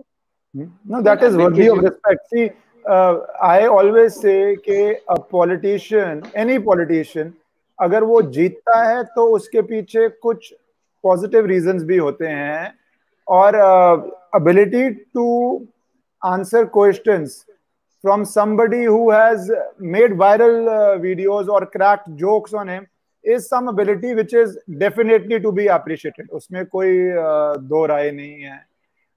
आपने अन्ना हजारे मूवमेंट बहुत केयरफुली की होगी, रेडियो पे हमने, तो आपने एक्सपेक्ट किया था ये बाय प्रोडक्ट, जैसे आपने बहुत बाय प्रोडक्ट्स दिए हैं, एक तो आपने उनका अडॉप्ट भी कर लिया मेरे ख्याल से सुकुमार, seems like I don't know whether it's based on Kumar Vishwas or not, but it seems a very similar name. So how did you cover that, and how much vyang did you do, and did you think it would reach this level when you are seeing live events? So Anna Hazare जो Anna movement था वो obviously उसको तो हमने देखा ही, उसको हमने radio पर भी कवर किया। इनफैक्ट मैं वहां पर स्टेज पे भी था, एक दो बार हम वहां पर स्टेज पर भी गए थे। अन्ना पीछे लेटे हुए थे और हम स्टेज पे बैठे हुए थे। We found Anna really cute, मतलब यू नो अन्ना को लोग बहुत ज्यादा क्रांतिकारी और वो समझते हैं, हम लोग क्योंकि हम एंटरटेनर्स हैं हमको अन्ना बहुत क्यूट लगते हैं। और अन्ना के साथ हमने बहुत मस्ती वाली बातचीत भी करी और अन्ना ने भी बहुत अच्छे से हमसे इंटरेक्ट किया हुआ है। सो हमने वहां पर ही बैठ के ह्यूमर के थ्रू हमने भी उस टाइम के सिस्टम को थोड़ा सा उस पे भी व्यंग किया था और थोड़ा सा उनका थोड़ा मजाक उड़ाया था। और वो पूरा मूवमेंट, मैंने वही कहा आपको बीच में भी, मैंने कहा था कि जब क्रांति का आपका जो बेस होता है वो अगर थोड़ा स्ट्रांग होगा या मीनिंगफुल होगा या इंक्लूसिव होगा तो उससे ज्यादा लोग जुड़ेंगे और वो लोगों को रेलेवेंट लगेगा। तो इसीलिए अगर आप एक इंस्टीट्यूट में करते हो, एक यूनिवर्सिटी में करते हो या रामलीला मैदान पे करते हो तो वो पूरे देश में वो बात पहुंचेगी। वरना क्यों ज्यादातर लोग आपको ये बोलते हैं कि आप इर्रेलेवेंट हो, आपकी बात, आपकी मांगे सही नहीं है, क्यों ऐसा लोग बोलते हैं? इस वजह से नहीं क्योंकि मीडिया दिखाती है, क्योंकि मैं ये भी मानता हूँ कि मीडिया की कभी कोई नेता किसी को आपके खिलाफ भड़का नहीं सकता। आपकी अपनी बुद्धि होती है, आपने किसी भी नेता का भड़काऊ भाषण सुन के आप आग लगाने पहुंच नहीं जाते हो, लेकिन आप अपने हिसाब से ये समझते हो कि आपके अगल बगल चीजें कैसी हो रही हैं, उसी समाज के और लोग आपको वैसा समझने के ऊपर मजबूर करते हैं। तो सिमिलरली वो एक क्रांति के ऊपर भी वही चीज है। तो आपको पता चल गया था कि सिस्टम ऐसा बन चुका है जिसको अब क्रैक करना है, तो एक एंटरटेनर होने के नाते आप उस पर मजाक करते हो, एक नेता होने के नाते आप उस पर भाषण करते हो। सो सुकुमार भी थोड़ा उस टाइम पे मैंने बिल्कुल नहीं सोचा था, बट हाँ क्योंकि कुमार विश्वास है इसीलिए हमने सुकुमार अविश्वास कर दिया था उसको, और हमने उसी पे पैरोडी बनानी शुरू करी। वो भी बहुत ज्यादा फेमस हुई। आई थिंक 2014 का टाइम था जब वी स्टार्टेड डूइंग दिस, और वो काफी फेमस हुआ। But sorry I interrupted you, but मैं जब भी कुमार विश्वास को मिलता हूँ तो हमेशा मुझसे रॉयल्टी मांगते हैं कि तुम, अच्छा ही is my son Neelkanth hello He is busy in his own world. Yeah, so but Kumar Vishwas ji जब भी मेरे को मिलते हैं तो मेरे को हमेशा वो थोड़ा पोक करते हैं और बोलते हैं यार इसकी रॉयल्टी तो दे दे, कितने टाइम से तू बट मैंने आज तक सुकुमार विश्वास पे आपका फेवरेट कौन सा है? देखिए सुकुमार तो ऑनेस्टली मैंने तकरीबन 1-1.5 साल हो गया मैंने उसको बंद कर दिया रेडियो पे, बट जो आपको मिला होगा वो पुरानी ही होंगी रिकॉर्डिंग्स होंगी। बट अब हम लोग थोड़ा सा अलग कुछ पोएट्री या कुछ लाइनें लिखते हैं, और कल मैंने कुछ कर रहे हैं आजकल लेटेस्ट मैंने पेट्रोल और डीजल के ऊपर लिखा था, जो रेट्स बढ़ रहे हैं 19 दिन में 19 बार उसके रेट्स बढ़े, तो मैंने उस पर लिखा कि बोल्ट के जैसी स्पीड छुपी है पेट्रोल पंप के मीटर पर, अब सीट पे बैठ के लगता है कि मैं बैठा हूं हीटर पर। एक बाइकर है जो पेट्रोल अब अफोर्ड नहीं कर पा रहा, तो ये कह रहा है कि बोल्ट के जैसी, हुसैन बोल्ट के जैसी स्पीड छुपी है पेट्रोल पंप के मीटर पर, अब सीट पे बैठ के लगता है कि बैठा हूं मैं हीटर पर। तू चाहे कुछ भी कह ले लेकिन एक बात है श्योर प्रिय, अब टंकी तब फुल करवाऊंगा जब एफडी होगी मैच्योर प्रिय। Now he can not afford, अब वो सोच रहा है एफडी मैच्योर हो जाए। मैं जब जब पीछे पड़ता हूं तू करती मुझको डंप प्रिय, चक्कर से आने लगते हैं जब देखूं पेट्रोल पंप प्रिय। और जो पाई जोड़ी थी, आखिरी 2 लाइनें, जो पाई जोड़ी थी मेहनत से जाके ड्यूटी पर, 2 बूंद छिड़क, वो पेट्रोल वाले से कह रहा है, पेट्रोल पंप वाले, 2 बूंद छिड़क ला माचिस दे, अब आग लगा दूं स्कूटी पर। सो आई थिंक ये आपका शौक है, और यू राइट आल्सो, और this is you like in the poetic way, मतलब I mean you like in, okay very nice. लिखना बहुत पसंद है, हाँ लिखते रहते हैं, और मुझे ऐसा लगता है क्योंकि लगातार कंटेंट के बीच में ही है, वीडियो करें या ऑडियो करें, रेडियो पे बहुआ करें या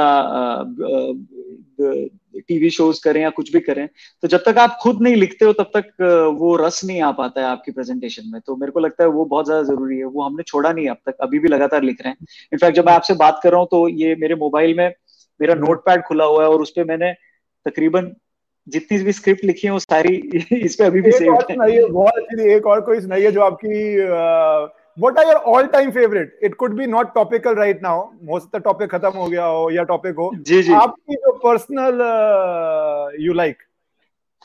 मैं वो उस मामले में मैं बहुत ज्यादा भूल जाता हूँ, भुलक्कड़ हूँ कि बउआ भी मेरा कौन सा फेवरेट है, वो मैं पूरी तरह भूल गया, और ऐसी में भी मैं समझ नहीं पाता हूँ कि कौन सा मेरा फेवरेट है। बट मैं आपको 1-2 और सुना सकता हूँ, एक आध सुना देता हूँ मैं जो मुझे मिले। जस्ट अ सेकेंड, या प्लीज। मुझे लगा शायद कोई बैठा है, वो क्रॉस नहीं करना चाह रहे हैं आप। नहीं बोल दीजिए, ये तो लॉन्ग फॉर्मेट है करने वो। इनफैक्ट सारे आपके बेबी के लिए बहुत बोल रहे हैं, बहुत क्यूट बहुत cute. And they like the name also. How did you keep the name? मैंने सदगुरु अच्छा। को पूछा था कि क्या नाम सजेस्ट करना चाहिए, क्योंकि जनरली एक प्रोसेस होता है जहां पर आप पूछ सकते हो तिथि के हिसाब से और ग्रहों के हिसाब से नाम देने की एक प्रक्रिया होती है, एक प्रोसेस होता है। सो मैंने सोचा कि मैं वही करता हूँ, because there are many things we are not good at, so वो हमको ऑब्वियसली उस पर हमको और फिर जब उन्होंने नीलकंठ दिया तो मैंने बोला ये तो बहुत ही पावरफुल और जबरदस्त नाम है, और नील भी है, जिसको नीलकंठ में थोड़ा सा ये लगे कि आप बहुत ज्यादा ही हो गया ये, तो उसके लिए नील भी सही है। बट मुझे बहुत पसंद था। अभी ये इमरान खान ने अपनी नेशनल असेंबली में ओसामा बिन लादेन को शहीद बोला, तो उस पे भी हमने कुछ लिखा था कि मैं तेज दौड़ता घोड़ा हूं और तुम हो मेरी लीद प्रिय, जिसे कहती दुनिया आतंकी तुम कहते उसे शहीद प्रिय। तू चीनी माल की गारंटी पर पलता एक सपोला है, हर बार ही मुंह की खाई है जब जब तूने मुंह खोला है। हर आतंकी का तू मामा है, हर आतंकी तेरा भांजा है। अरे पता करो इमरान, लेते कौन ब्रांड का गांजा है। और जल्दी सुधरो वरना हर चीज को जाओगे तुम तरस प्रिय। सब हो जाएगा पहले इमरान की छुड़वाओ तुम चरस प्रिय। और तुम चांद के जैसी सुंदर हो। आखिरी दो लाइनें जो है वो बहुत ज्यादा इंपॉर्टेंट हैं, क्योंकि मजाक किया जाएगा, तंज कसे जाएंगे, लेकिन उस देश की जनता को भी ये बात बहुत अच्छे से समझनी चाहिए कि उनके लिए कौन सी चीज सबसे ज्यादा बुरी है। कि तुम चांद के जैसी सुंदर हो पर थोड़ा सा है दाग प्रिय। आतंकवाद से मत खेलो ये बड़ी भयंकर आग प्रिय। चलो मान लिया तुम ही जीती, क्योंकि पाकिस्तान हमेशा कंपटीशन में लगा रहता है कि हम हिंदुस्तान से आगे, हमने हिंदुस्तान ये वो, तो तुम मान लिया तुम जीती और मैं तुमसे हार गया। पर याद करो उन बच्चों को जिनको आतंकी मार गया। ये आपको भी आपकी कंट्री में नुकसान पहुंचा रहा है। उसके लिए सिर्फ हिंदुस्तान ही बोल रहा है और आप जबरदस्ती उसको काउंटर कर रहे हो ना। आपको अपने लोगों को भी काउंटर करना पड़ेगा। क्योंकि वहां से भी बहुत सारे लोग वीडियोस देखते हैं, पाकिस्तान से भी, और अच्छे अच्छे कॉमेंट्स वो लोग करते हैं, तो उनके लिए भी लिखना बनता है। बिल्कुल बिल्कुल बिल्कुल। एक आपका मैं चलाना ही चाह रहा था, मैं अपनी टीम को बोल रहा था कि चलाए, कि पाकिस्तान का आपने नाम लिया, तो ये मैं नया सीखा हूँ, उससे मैं शेयर स्क्रीन करना आप लोगों की तरह एक्सपर्ट नहीं हूँ। So let me try. No yeah one second, ये रहा share screen, Chrome tab, this I want people to hear. Share क्यों नहीं हो रहा? Oh, I have to select one second.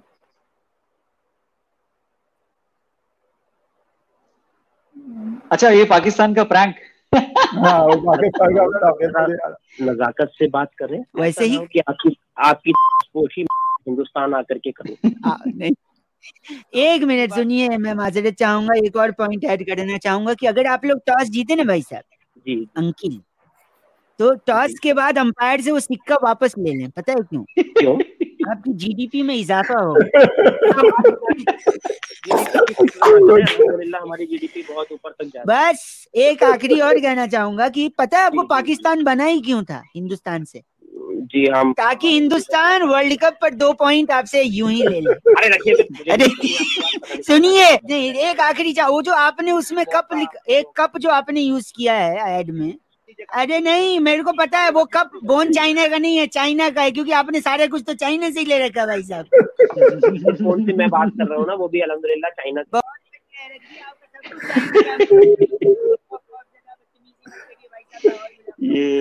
ये वर्ल्ड कप के टाइम किया था हमने पाकिस्तान के एक भाई साहब के साथ। ये आपने इतना, और आपका कितना प्रॉफिट था कि 1 रुपया उनकी जीडीपी का इजाफा करेगा। चाइना का सारा माल आप लेके कर रहे हैं, अभी भी हम देख रहे हैं कैसे कंबाइंड हुआ है। So how do these prank calls come in your mind? So नहीं, वो तो हम, मैंने आपको बताया वो नोटपैड मेरा खुला रहता है और उस पर जब भी कोई आइडिया आता है, बिकॉज मेरे जिन्होंने सबसे पहले मुझे रेडियो में हायर किया था, उन्होंने मुझसे यही कहा था कि रौनक, हम लोग अपने आप को कचरा बीनने वाला समझ के रखना जीवन भर। तो आई वॉज लाइक, ये क्या बात हुई? उन्होंने कहा क्योंकि जो इंसान कचरा बीनता है, कभी तुमने उसे ऑब्जर्व किया है वो क्या करता है? वो अपनी एक बोरी होती है उसके पास और चीजें उठा के फटाफट उसमें रखता है और फिर कोने में जाकर उसको सेग्रीगेट करता है और उसमें से जो काम का होता है वो लेता है। So you should not reject anything, you should take everything. So अब इस प्रैंक का ही अगर आप एग्जाम्पल लें, तो इस प्रैंक में हमने मैंने उर्दू के बहुत सारे शब्द यूज किए, अमूमन, बेखौफ, बेखौफ ज़दा। अब ये जनरली हम लोग यूज नहीं करते हैं, बट मैंने कहीं सुन रखा है, तो मुझे लगा कि जब सामने वाला उर्दू में कर रहा होगा तो मैं उसको, जितनी मेरे को उर्दू आती है मैं उसको बोल दूंगा। सो अगर इंग्लिश में भी होगा तो मैं but because already why you बोल के उसको चुप कर दूंगा कि मैं 5-6 इंग्लिश बहुत अच्छे से आती हूँ, I speak it and I खत्म कर दूंगा मैं उसको वहीं पर। तो मैंने सोचा उसको उर्दू के 8-10 वर्ड बोलूंगा तो शायद वो इंप्रेस होगा या उसको मैं यूज करूंगा।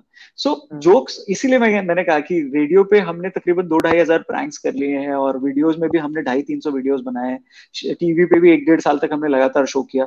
तो क्या है ना, जोक्स जब तक आप ऑब्जर्व नहीं करोगे तब तक आपको आप क्रिएट नहीं कर पाओगे। तो इसलिए किसी बुक में तो मिलते नहीं है, तो आपको ऑब्जर्व ही करना पड़ेगा। कभी कभी आप, अब तो आप वीडियो जमाना भी आ गया, so people can recognise your face. कभी पिटते पिटते बचे हैं सड़क पे, किसी से पंगे लेते हुए भागे हैं, सिक्योरिटी लेके जाते हैं। देखिए उसमें हम लोग को ना बहुत ड्यूअल बेनिफिट है हमको रेडियो पे होने के नाते। तो जैसे अगर रेडियो पर हूं मैं, और ये मैं 3-4 साल पहले की बात बता रहा हूँ जब वीडियोस उतने ज्यादा नहीं थे, तो रेडियो पर होकर आप आराम से घूम सकते हो क्योंकि आपको लोग सुनते हैं, आपका फेस उतना आपको पता नहीं लोगों को। लेकिन वहीं जब रेडियो जॉकी किसी मॉल में आ रहा होगा और वहां पे अनाउंसमेंट हो रही है, वहां पे पोस्टर लगे हुए हैं कि रौनक आने वाला है, तो भीड़ हो जाएगी। जबकि उसी मॉल में मैं रेगुलरली घूम रहा हूँ तब कोई नहीं पहचान रहा है। लेकिन जब मैंने बोल के गया कि रौनक आने वाला है 3 दिन बाद, 2 दिन बाद, 1 दिन बाद, तब उस मॉल में लोग आ जाते हैं और तब शायद सिक्योरिटी की कभी जरूरत पड़ जाती है। सिक्योरिटी मुझे नहीं संभालने के लिए, उनको संभालने के लिए, कहीं उनको आपस में धक्का मुक्की ना हो जाए, वरना हम तो कोने से निकल जाते हैं।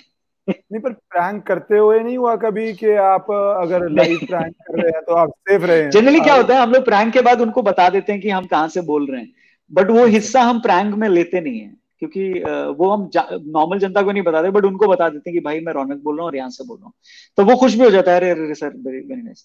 और वहां पे हम उसका नाम ले नहीं रहे हैं तो उसको कोई ऐसे बेइज्जती की भी बात नहीं है, उसको वो भी एंजॉय करता है। वो बोलते हैं इसकी रिकॉर्डिंग मुझे भेज देना, मैं अपने रिलेटिव्स को व्हाट्सएप पे भेजूंगा, तो वो भी खुशी हो जाती है। आपने भी चाइना पे भी कहा कि गुंडे की तरह बिहेव कर रही है बेसिकली, तो ये जब आप कहते हैं देश के व्यंग कर रहे हैं, वो कर रहे हैं, in fact if I remember correctly आपने कहा कि जापान एक अच्छा बच्चा है स्कूल का, चाइना एक गुंडे की तरह बिहेव कर रहा है जी। तो ये जब आप कर रहे थे तो, and which is true also, so how do you see what China is doing and what do you think a common citizen, क्योंकि आप common citizen से बहुत करते हैं, कि क्या करना चाहिए common citizen to support the government irrespective of the party? मेरे को लगता है सबसे पहले तो ये पॉजिटिविटी आनी बहुत जरूरी है और ये विश्वास आना बहुत जरूरी है कि हम लोग एक हैं। क्योंकि मैं फिर से वही बात करूंगा, हमने जेएनयू की बात करी, हमने दूसरी पार्टीज की बात करी, हमने कई नेताओं की बात करी। मेरे को लगता है ये सारे लोग एक इस धरती का, इस मिट्टी का हिस्सा है। जब आप ही नहीं समझोगे हिस्सा तो बाहर वाला क्या ही समझेगा। तो चाइना बोले या पाकिस्तान बोले या यूएस बोले या जर्मनी बोले, मेरे को उनसे क्या लेना देना है। मुझे तो तकलीफ तब होती है जब आप बोलते हो और आप जब इसको अपना हिस्सा नहीं मानोगे ना। मेरे को यही लगता है कि सॉल्यूशन ओरिएंटेड हम लोग सोसाइटी कभी बनाएंगे, कब तक हम एक दूसरे के ऊपर इल्जाम लगाते रहेंगे कि इसने ये बोला उसने वो बोला। हंसी मजाक में ठीक है, बट सीरियस हो जाते हो आप आग लगाते वक्त सीरियस हो जाते हो, आप गालियां देते वक्त सीरियस हो जाते हो, आप पत्थर मारते वक्त सीरियस हो जाते हो, जबकि आप ये नहीं सोचते कि वो पत्थर आप ही के किसी को लग रहा है। तो जब तक आप खुद ही स्ट्रांग नहीं बनोगे तो हम चाइना से लड़ने की क्या बात करते हैं या हम पाकिस्तान से लड़ने की क्या बात करते हैं। वो लोग तो उसी का फायदा उठा के हम में से ही कुछ लोगों को पकड़ के बैठे हुए हैं और ये हम अक्सर रिपोर्ट्स में देख रहे हैं कि चाइना ने इनके साथ ये सेटिंग की थी, चाइना ने उनके साथ वो सेटिंग की थी। तो ये, but as a common citizen एक पॉजिटिविटी हमको ये रखनी चाहिए कि कंट्री हमारी है, हमको ही इसको मिलके करना है एंड हम लोग इसको मिलके कर लेंगे। तो चाहे वो चाइनीज प्रोडक्ट्स के बॉयकॉट करने की बात हो, चाहे वो अपने सिस्टम को, अपनी आर्मी को, अपनी गवर्नमेंट को, मैंने गवर्नमेंट बोला, अपनी गवर्नमेंट को सपोर्ट करने वाली बात है। क्योंकि आज दुनिया यही तो देख रही है। दुनिया ये नहीं देखेगी कि हमने उनके 40 मारे या 43 मारे या 45 मारे।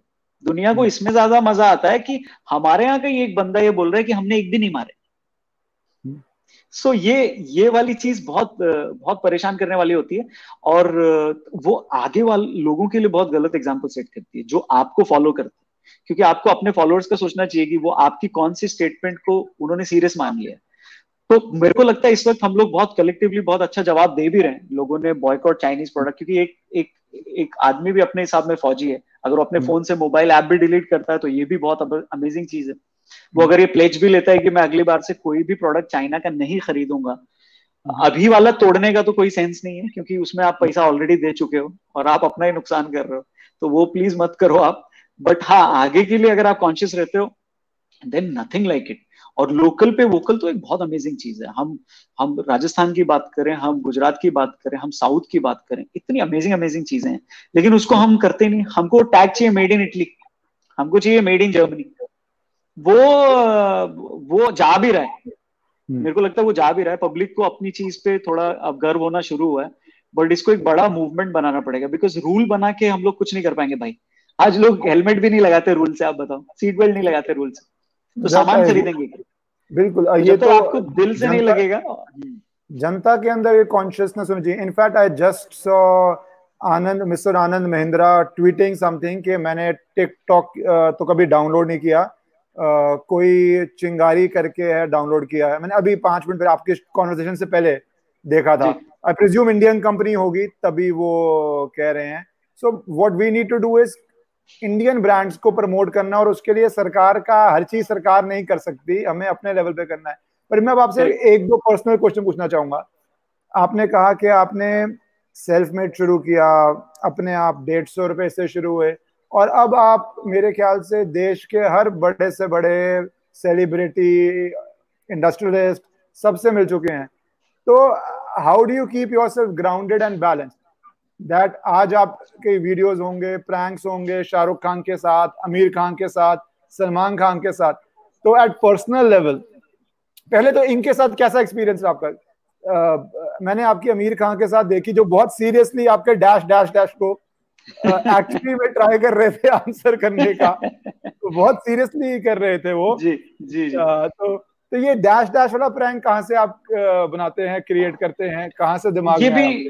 टीम भी होती है हमारे साथ इश्करण भाई, हमारी टीम भी होती है साथ में, वो लोग भी उसमें ऐड करते हैं बहुत सारी चीजें, बिकॉज बहुत सारी चीजें आप अकेले नहीं कर पाते हो, तो टीम भी उसमें कंट्रीब्यूट करती है। वो भी ऐसे प्रैंक्स क्रिएट करती है, उसके टॉपिक्स क्रिएट करती है, फिर हम साथ में मिलकर उसको फाइन ट्यून करते हैं और उसको एग्जीक्यूट करते हैं। तो ये वाला भी टीम में से ही किसी ने सजेस्ट किया था, तो उसमें 1-2 पॉइंट्स हमने भी ऐड किए और वो अपने हिसाब में एक बन गया।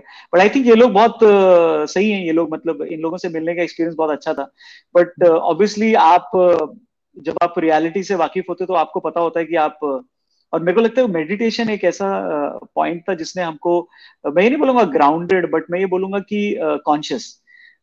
हमको मालूम है कि क्या कहते हैं वो मोरालिटी वाली चीज अगर आपने करी तो वो भूख वाली चीज मेरे को नहीं लगता है कभी आगे जाके ज्यादातर लोगों को काम आई है, क्योंकि पूरा वेस्ट इसी के बेसिस पे था और आज सब सफर कर रहे हैं। सो जब तक चीजें एक्सपीरियंशियल नहीं होंगी या जब तक चीजें आपके अनुभव में नहीं आएंगी, मेरे को नहीं लगता है वो चीज आप कभी रेलिवेंट आपको लगेगी। अच्छा आदमी बनो, गुस्सा मत करो, ठीक खाना खाओ।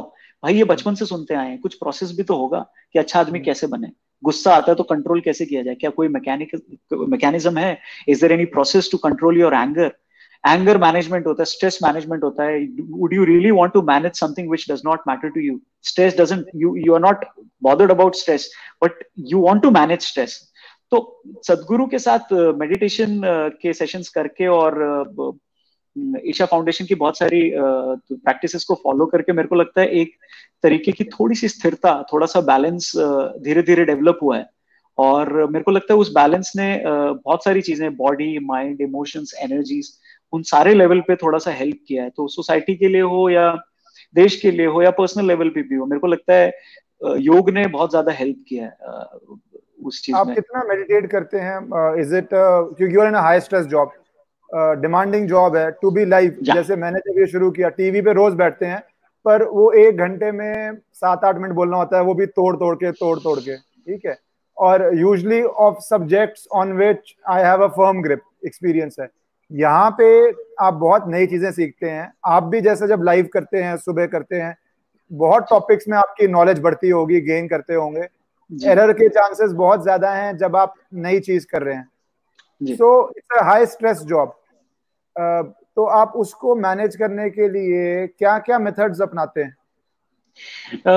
मेडिटेशन के कई सारे ऐसे हैं जो अलग अलग योग क्रियाएं हैं जो मैं प्रैक्टिस करता हूँ डेली, जिनमें तकरीबन अगर मैं उसको कुछ थोड़ा सा मैं चीट भी कर लेता हूँ, कभी कभी ज्यादा नहीं हो पाता है तो मैं उसमें थोड़ा सा गोची भी कर जाता हूँ। बट हाँ, अगर मैं उसको रेगुलरली करूँ तो 2.5 से 3 घंटा मुझे दिन में लगते हैं।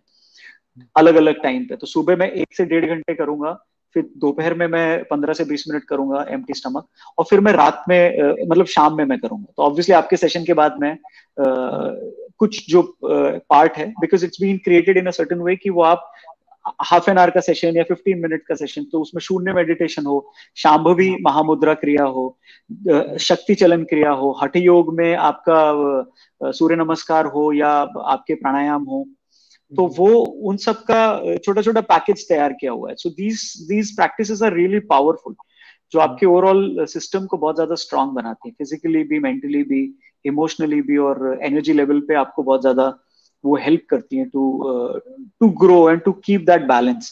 तो उसने बहुत ज्यादा मेरे को लगता है हेल्प किया हुआ है, and that's the basis actually. मेरे को लगता है वही बेसिस मेन है कि चीजें रोज हो पाती हैं, वरना रोज उठ के जाना अब तो 5 घंटे का शो हो गया, सुबह 7 से 12 हो गया, रोज उसी 5 घंटे का लाइव शो हो गया और तो राइट, तो उसमें भी मुस्कुराते हुए, बिकॉज देखिए एंटरटेनर की लाइफ को आदमी तभी इंटरसेक्ट करता है या उसमें क्या कहते हैं उसकी लाइफ का पोस्टमार्टम तभी करता है जब उसके साथ कोई ट्रेजेडी हो जाती है। आज सुशांत सिंह राजपूत का भी केस आप देख लीजिए। सुशांत सिंह राजपूत के बारे में या उनसे जुड़ी चीजों के बारे में लोग ज्यादा इसलिए भी जान रहे हैं क्योंकि लोगों को दुख भी हुआ है और वो इंसान ऐसे चला गया, बट कोई उसको जब वो हंस रहा होता है तभी कोई एक्सपेक्ट नहीं करता उसको कि यार क्या कुछ पीछे चल रहा होगा।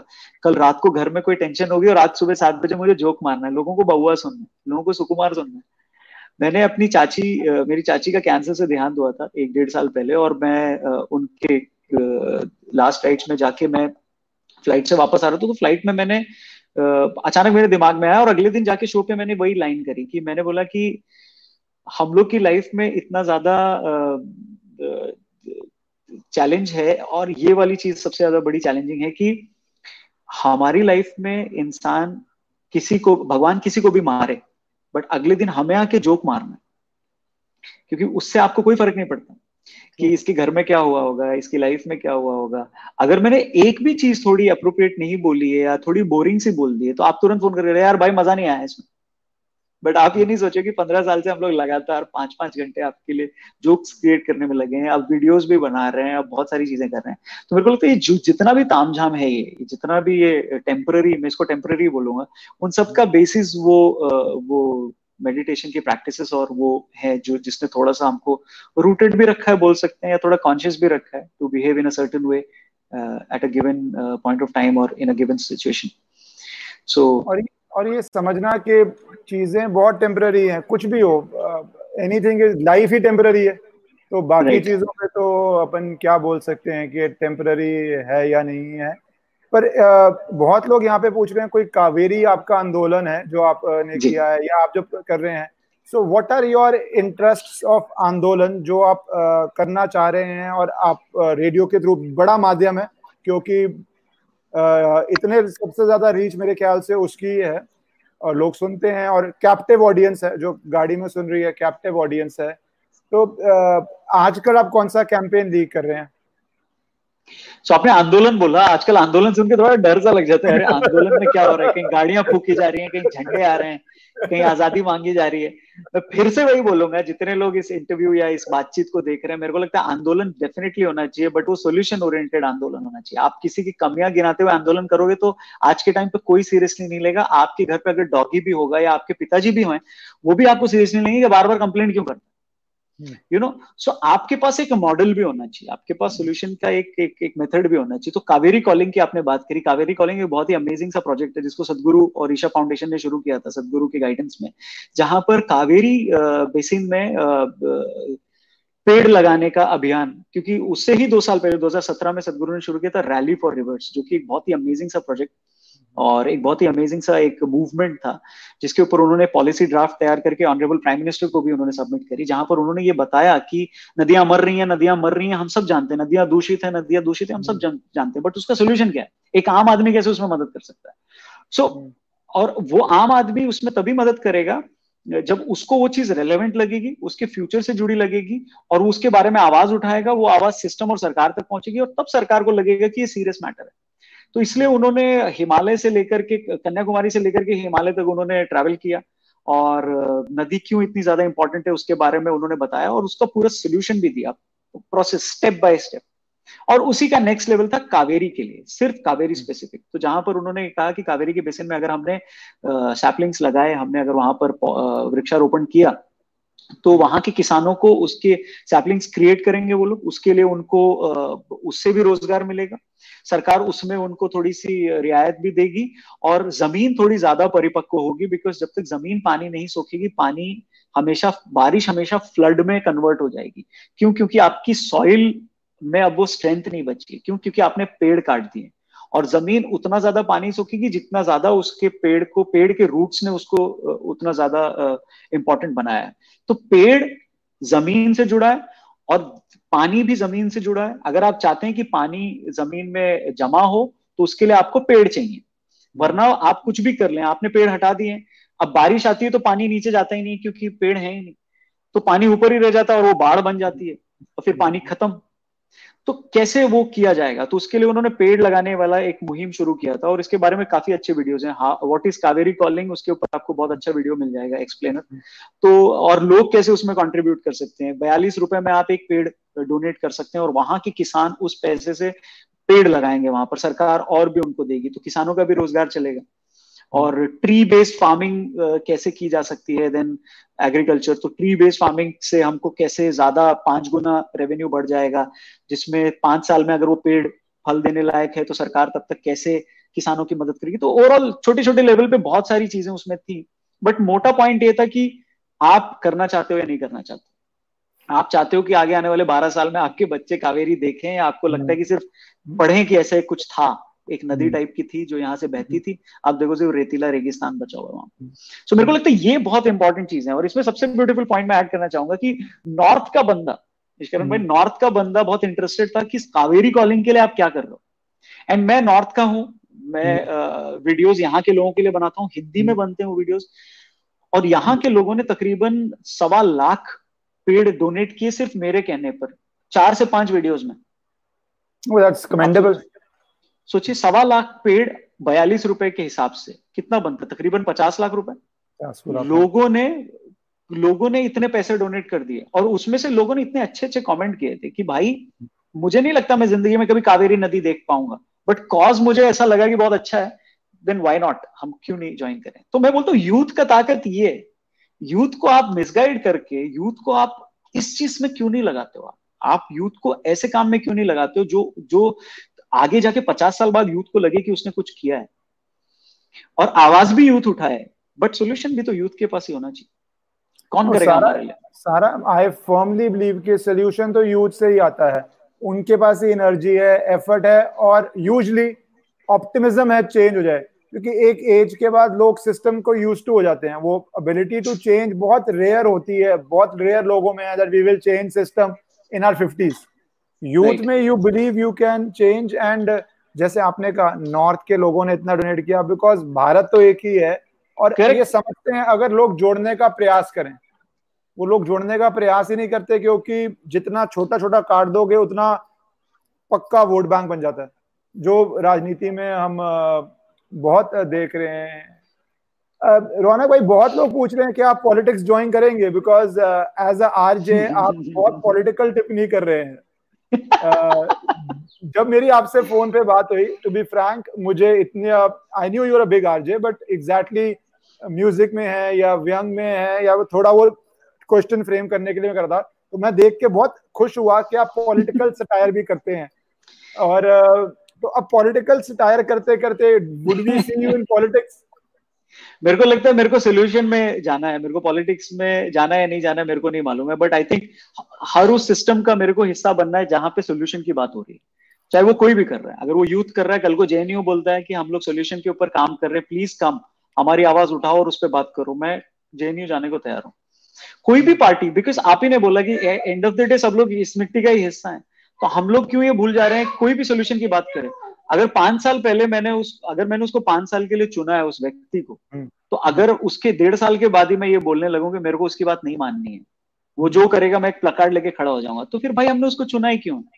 लेट्स सिट एंड डिसाइड कि हम किसको चुनना चाहते हैं, लेट्स सिट एंड डिसाइड कि हम किसको चुनना चाहते हैं। एंड लॉजिकल होना चाहिए इसमें, आपको पॉलिटिकल नहीं होना चाहिए। तो आप किसको चुनोगे, तो आप जिसको भी चुनोगे विल सपोर्ट। अब केजरीवाल आए, आपकी आइडियोलॉजी उनसे मिलती है नहीं मिलती है, लेकिन अगर उन्होंने डिसाइड किया कि उनके स्टेट में ऑड इवन लगेगा तो हम फॉलो करेंगे ना। अगर वो बोलते हैं कि हमारे स्टेट में लॉकडाउन रहेगा तो मैं ये बोलूंगा नहीं मानता मैं आपको अपना सीएम, क्योंकि मैंने आपको वोट नहीं दिया था, अब मैं निकलूंगा घर से। Then what is the use? तो आप पीएम चुन रहे हो, आप सीएम चुन रहे हो, एमएलए चुन रहे हो, आप उसके साथ बैठ के उसका सोल्यूशन लो। आप उसको पूछो ना ये सड़क क्यों नहीं बनी, ये लाइट क्यों नहीं आई है, आप उसके साथ बैठ के बात करो। आप वार्ड लेवल पे तो करते नहीं हो और आप देश लेवल पे टिप्पणी करते हो, तो ये थोड़ा सा नकली मामला लगता है। इस मामले में थोड़ी हल्का ही है। तो मुझे लगता है पॉलिटिक्स ज्वाइन करेंगे या नहीं करेंगे इस पे मैं आचार्य विष्णुगुप्त पे छोड़ूंगा कि वो क्या चाहते हैं। जब कोई नॉन आंसर देता है इस बात पे तो जनता को आंसर मिल जाता है कि वो बहुत जल्दी ही पॉलिटिक्स में आने वाला है। ये नॉन आंसर का एक ही मतलब होता है। भाई एक चीज तो पक्की है, मेरे आगे कोई लीगल आया तो उसके लिए मैं आपके पास आऊंगा, पॉलिटिकल का तो मेरे को नहीं। वो तो, अच्छा लीगल से मैं पूछ रहा हूं, you are most welcome, you are doing such great work, आपके लिए pro bono full time no issue. But मुझे इससे लीगल से आया, आप इतने व्यंग करते हैं, कितने डिफेमेशन केस या आजकल तो 295 ए 153 ए हेट स्पीच ये कर दिया, वो कितने झेले हैं? एक भी नहीं आया अभी तक एक भी नहीं आया, क्योंकि उन लोगों हाँ किसी ने नहीं किया, नहीं अभी तक तो नहीं किया। You are very lucky, you are very very lucky. अच्छा ये बताइए इसमें पुराना वाला निकाल के भी कर सकते हैं क्या, या उसका कोई वैलिडिटी होती है? ये प्रॉब्लम हो गया जो आपने क्वेश्चन पूछा है, जनता को भी जान के होगी कि पहले क्या था, अखबार में आया, 2 साल पहले अखबार में आया, आपने अखबार फेंक दी, किसी को मिलती नहीं है। आज अगर किसी की आपसे लड़ाई हो जाती है तो आपकी पूरी लाइब्रेरी जाएगा। आपने बहुत अच्छी तरह यूट्यूब चैनल बनाया हुआ है, उसमें वर्ड सर्च मारेगा, उसमें लाइन सर्च मारेगा, वो लाइन सर्च मारने के बाद वो कंप्लेंट जाएगी कि भैया इससे ये हो गया, साल पहले 1.5 साल पहले लोगों ने देख के हंस के छोड़ दिया होगा, पर उसके 5 दिन के आसपास देखेगा कुछ प्रॉब्लम तो नहीं हुई थी, वो उससे जोड़ देगा। ये आप बहुत लकी हैं कि आपके साथ वैसे होना भी नहीं चाहिए, ऐसी एक्चुअली फ्री स्पीच होनी चाहिए, पर जैसे आपने कहा हमारे देश में कल्चर नहीं है कि हम या था कल्चर, आई थिंक ये non stop online any time available होने के बाद ये प्रॉब्लम एक नहीं आ गई है कि आपके पास बन जाता है। पर आप टेक्नोलॉजी को, मैं लास्ट के 2-3 क्वेश्चन ले रहा हूँ क्योंकि मैंने आपका, वैसे आप तो नहीं होंगे, बहुत लोग जो मेरे फॉर्मेट पे है वो मुझे आके बाद में बोले कि भैया ग्लूकोज की जरूरत पड़ गई, हमें इतने लंबे इंटरव्यूज की कॉन्वर्सेशन की आदत नहीं है। आप तो मुझसे भी बहुत बहुत आगे हैं। ये जो टेक्नोलॉजी आ रही है रेडियो से यूट्यूब, आप किस तरह देख रहे हैं इंफॉर्मेशन स्प्रेड? अगर मैं रेडियो को इंफॉर्मेशन मानूं, एंटरटेनमेंट है, पॉलिटिक्स है, आप किस नई दिशा में देख रहे हैं? You are on YouTube, you are on radio, how much do you see the new technology changing things and breaking entry barriers? मेरे को लगता है ये बहुत अमेजिंग है भाई। इनफैक्ट ये वो टाइम है पूरे वर्ल्ड के पास जहां पर इंफॉर्मेशन इतनी स्पीड से और इतनी अमेजिंग तरीके से फैल रही है पूरी दुनिया में। सो चैलेंज इसमें ये है कि इसको हम प्रोडक्टिव तरीके से यूज कैसे करें, बिकॉज वो एक बहुत बड़ा चैलेंज आ गया है। क्योंकि जहां आप अच्छा बोलते हो वो फैलने में बहुत मुश्किलात होती हैं, जहां पर आपने कुछ ऐसा बोला है जिसमें लोगों को चटकारे लेने का मजा आया, वो फटाफट फैल गई, बट पब्लिक को कुछ उसके काम नहीं आया और वो फिर वो डूब गई। सो मेरे को लगता है टेक्नोलॉजी से ज्यादा बड़ा चैलेंज ये है कि उसको उसकी रिस्पॉन्सिबिलिटी को पब्लिक तक कैसे पहुंचाया जाए, और वो यंग एज से। आज आप बच्चे को ये बोलते हो इंटरनेट कम यूज कर, आज तो बोल ले रहे हो आप उसको कम यूज कर, बट उसको कम बता रहे हो, उसको राइट बता रहे हो क्या? उसको वो बता रहे हो क्या कि जो इंटरनेट के अलावा भी है किताब में, जिससे कि वो किताब में देखने के बाद इंटरनेट पे जाके भी वही सर्च करे? तो वो ये सारी पॉइंट्स ना बहुत ज्यादा कॉन्ट्राडिक्ट करती हैं। जब पब्लिक इस सारी चीजों के बारे में बात करती है ना, तो मुझे समझ में नहीं आता है कि आपने बेस तो ठीक किया नहीं, और आप लोगों को बोलते हो अच्छा इंसान बनो। भाई उसको आपने अब तक अच्छा दिखाया क्या है? जहां पे आप उसको बोलोगे अच्छा इंसान बनो, उसने देखी ही अच्छी चीजें नहीं है तो उसको तो पता ही नहीं चलेगा ना अच्छा आदमी क्या होता है, या अच्छे का मतलब है वो आदमी जो चीजें को थोड़ा बदल सके, थोड़ा समझ सके, थोड़ा कॉन्शियस रहे, उसके जो एक्शन है उसकी बातों से मैच करें। तो सोशल मीडिया पे भी और ओवरऑल टेक्नोलॉजी पे भी मेरे को ये लगता है कि ये बहुत ही उसकी रिस्पॉन्सिबिलिटी को लेके मेरे को लगता है आगे बहुत ज्यादा बातें होंगी, क्योंकि ये बहुत पीक पे आ गया है कि हम 1 सेकंड के अंदर सेलिब्रिटी बन सकते हैं किसी को कुछ बोल के, या 1 सेकंड के अंदर हमको उठा के जेल में भी डाल दिया जा सकता है, या 1 सेकंड में हम वर्ल्ड लेवल पर पॉपुलर भी हो जाएंगे, लेकिन उस पॉपुलैरिटी का फायदा क्या है जब तक वो रियल चेंज नहीं लेकर आएगा। तो इसलिए बात अब ज्यादा से ज्यादा रिस्पॉन्सिबिलिटी पे आ गई कि इस चीज को बैन कर दो, ये टिकटॉक हटा दो, या यूट्यूब पे अभी ये फिल्टर लगा दो। यूट्यूब अपलोड करने के टाइम भी मांगता है कि आपको ये चिल्ड्रंस के लिए है या नहीं है। तो मोर ऑन रिस्पॉन्सिबिलिटी फ्रंट मेरे को लगता है डिस्कशंस आगे ज्यादा होंगे और हो भी रहे हैं, आई थिंक शुरू हो गया। But you are very right on that, जो कि जब ये लॉकडाउन था एज ए कोर्ट सारे हमारे बंद हैं, अभी भी मुश्किल चल रही। दिल्ली में आपको पता है हालात क्या है। तो मैंने जब ये किया तो मुझे लोगों ने बोला 10 मिनट की क्लिप बनाओ, 12 मिनट की क्लिप बनाओ। मैंने कहा भैया मैं ना कोई एडिटिंग का आदमी हूँ, ना मैं कोई टेक का आदमी हूँ, मैं इतनी क्रिएटिव और बहुत प्रोसेस है, मे भी बहुत ईजी होगा जिनको आता है। मैंने कहा मैं शुरू में आया पहले दिन सिर्फ 10 लोग जुड़े थे। मैंने कहा मैं अपनी बात रखने आ रहा हूँ 30-40 मिनट में, I want to in depth, जब मैं अकेला बोलता था बोलूं। फिर कुछ मेरे जो दोस्त थे मैंने उनको बुलाना शुरू किया कि यार आप भी आके बोलिए। तो कोई स्पेशल इफेक्ट नहीं, कोई कुछ नहीं, और बेसिकली आता भी नहीं था। फिर लोगों ने एक लोगो बना दिया, कुछ लोगों ने जुड़ के बोला ये नीचे देखो सब्सक्राइब करो, नहीं बोलोगे तो लोग करेंगे नहीं। बट व्हाट आई रियलाइज्ड कि 10 मिनट से ज्यादा, बिकॉज डाटा दिखाता है, अब जैसे एक नए चैनल जो 2 महीना भी नहीं हुआ उसको 60 लाख मिनट लोगों ने 28 दिन में देखा है। तो it is people want content, जैसे आप टाइम दे रहे हो, लोग देख रहे हैं। आपको लगता है इस माध्यम में जाएंगे हम, या हमारा टेंशन स्पैन 5 मिनट में समझा दो और उससे ऊपर समझाओगे तो इट्स नॉट वर्थ इट? नहीं, मतलब वो डिपेंड करता है टोटली। मेरे को लगता है उसमें ऐसा कुछ भी नहीं है कि वो उसकी कोई लिमिट होनी चाहिए, बिकॉज सामने वाले के पास लिमिट है कि वो कितना उसको देखना चाहता है। आज हमको कोई चीज अगर पूरी एक साथ नहीं देखनी है तो हम उसको पार्ट्स में भी देखते हैं। तो वो उसका कोई कोई सेट पैटर्न नहीं है या कोई ऐसा फॉर्मूला नहीं है जहां पर आप कितना लेंदी करना है या उसको कितना स्ट्रेच करना है। मेरे को लगता है जितना ज्यादा पब्लिक को रेलेवेंट लगेगा, मैंने बहुत सारी ऐसी चीजें देखी हैं जो 2-2, 2.5-2 घंटे के ब्लॉग्स हैं या पब्लिक के टॉक्स हैं जो पब्लिक बहुत अच्छे से देखती है, और कोई है जो 2 मिनट का भी होता है, वो वेरिएबल नहीं होता है। सो वो रिलेटेबिलिटी फैक्टर बहुत ज्यादा इंपॉर्टेंट होता है कि पब्लिक को कितना ज्यादा उस चीज से, उसमें वो बात मिल रही है जो वो एक्चुअली में ढूंढ रहा है, वो रेलेवेंट कितना है उसके लिए। तो चाहे वो ह्यूमर हो, चाहे वो सटायर हो, चाहे वो पॉलिटिकल स्पीच हो, पब्लिक सिर्फ रेलेवेंस ढूंढती है। पब्लिक और कुछ चीज नहीं ढूंढती है उसमें, बस वो रेलेवेंट होना चाहिए उनके लिए, जो भी बात हो रही है वो एक बार लगना चाहिए। मतलब बहुत लोग पूछ रहे हैं वी विल, आजकल तो उनकी मर्जी है वेदर यू वुड कम और नॉट। आओ भाई, आपका तो रोल लिमिटेड है। नमस्कारम बोलो, जय बोल दो, जय जय कर दो, जय जय करो। हाँ क्यूट, जय नीलकंठ हो गया। अरे पापा की तरह बिकम टीवी फ्रेंडली। जय जय, हाँ नमस्कार नमस्कार। Oh cute. हाँ दे रहा हूँ, जाओ मम्मी के पास। Okay sir, how much time do you get to spend with 5-5 hour live? तो उससे पहले प्रिपेयर भी करना होता होगा, शाम को भी करना होता होगा। हाँ तो बीच-बीच में अब ऑफिस भी चालू हो गया हमारा, तो अब ऑफिस जाने लगे हैं। बट पहले तो लॉकडाउन से पहले ये पहचानना थोड़ा मुश्किल था। इसको लगता था ये आदमी थोड़ा थोड़ा आता है घर पे और अंधेरे में ही ये आदमी दिखाई देता है। अभी कैसे ये आदमी उजाले में भी दिख रहा है, दिन भर दिख रहा है। तो अभी थोड़ा हमारा रिलेशनशिप थोड़ा सही है, वरना पहले थोड़े टाइम पहले कॉम्प्लिकेटेड था। अब बहुत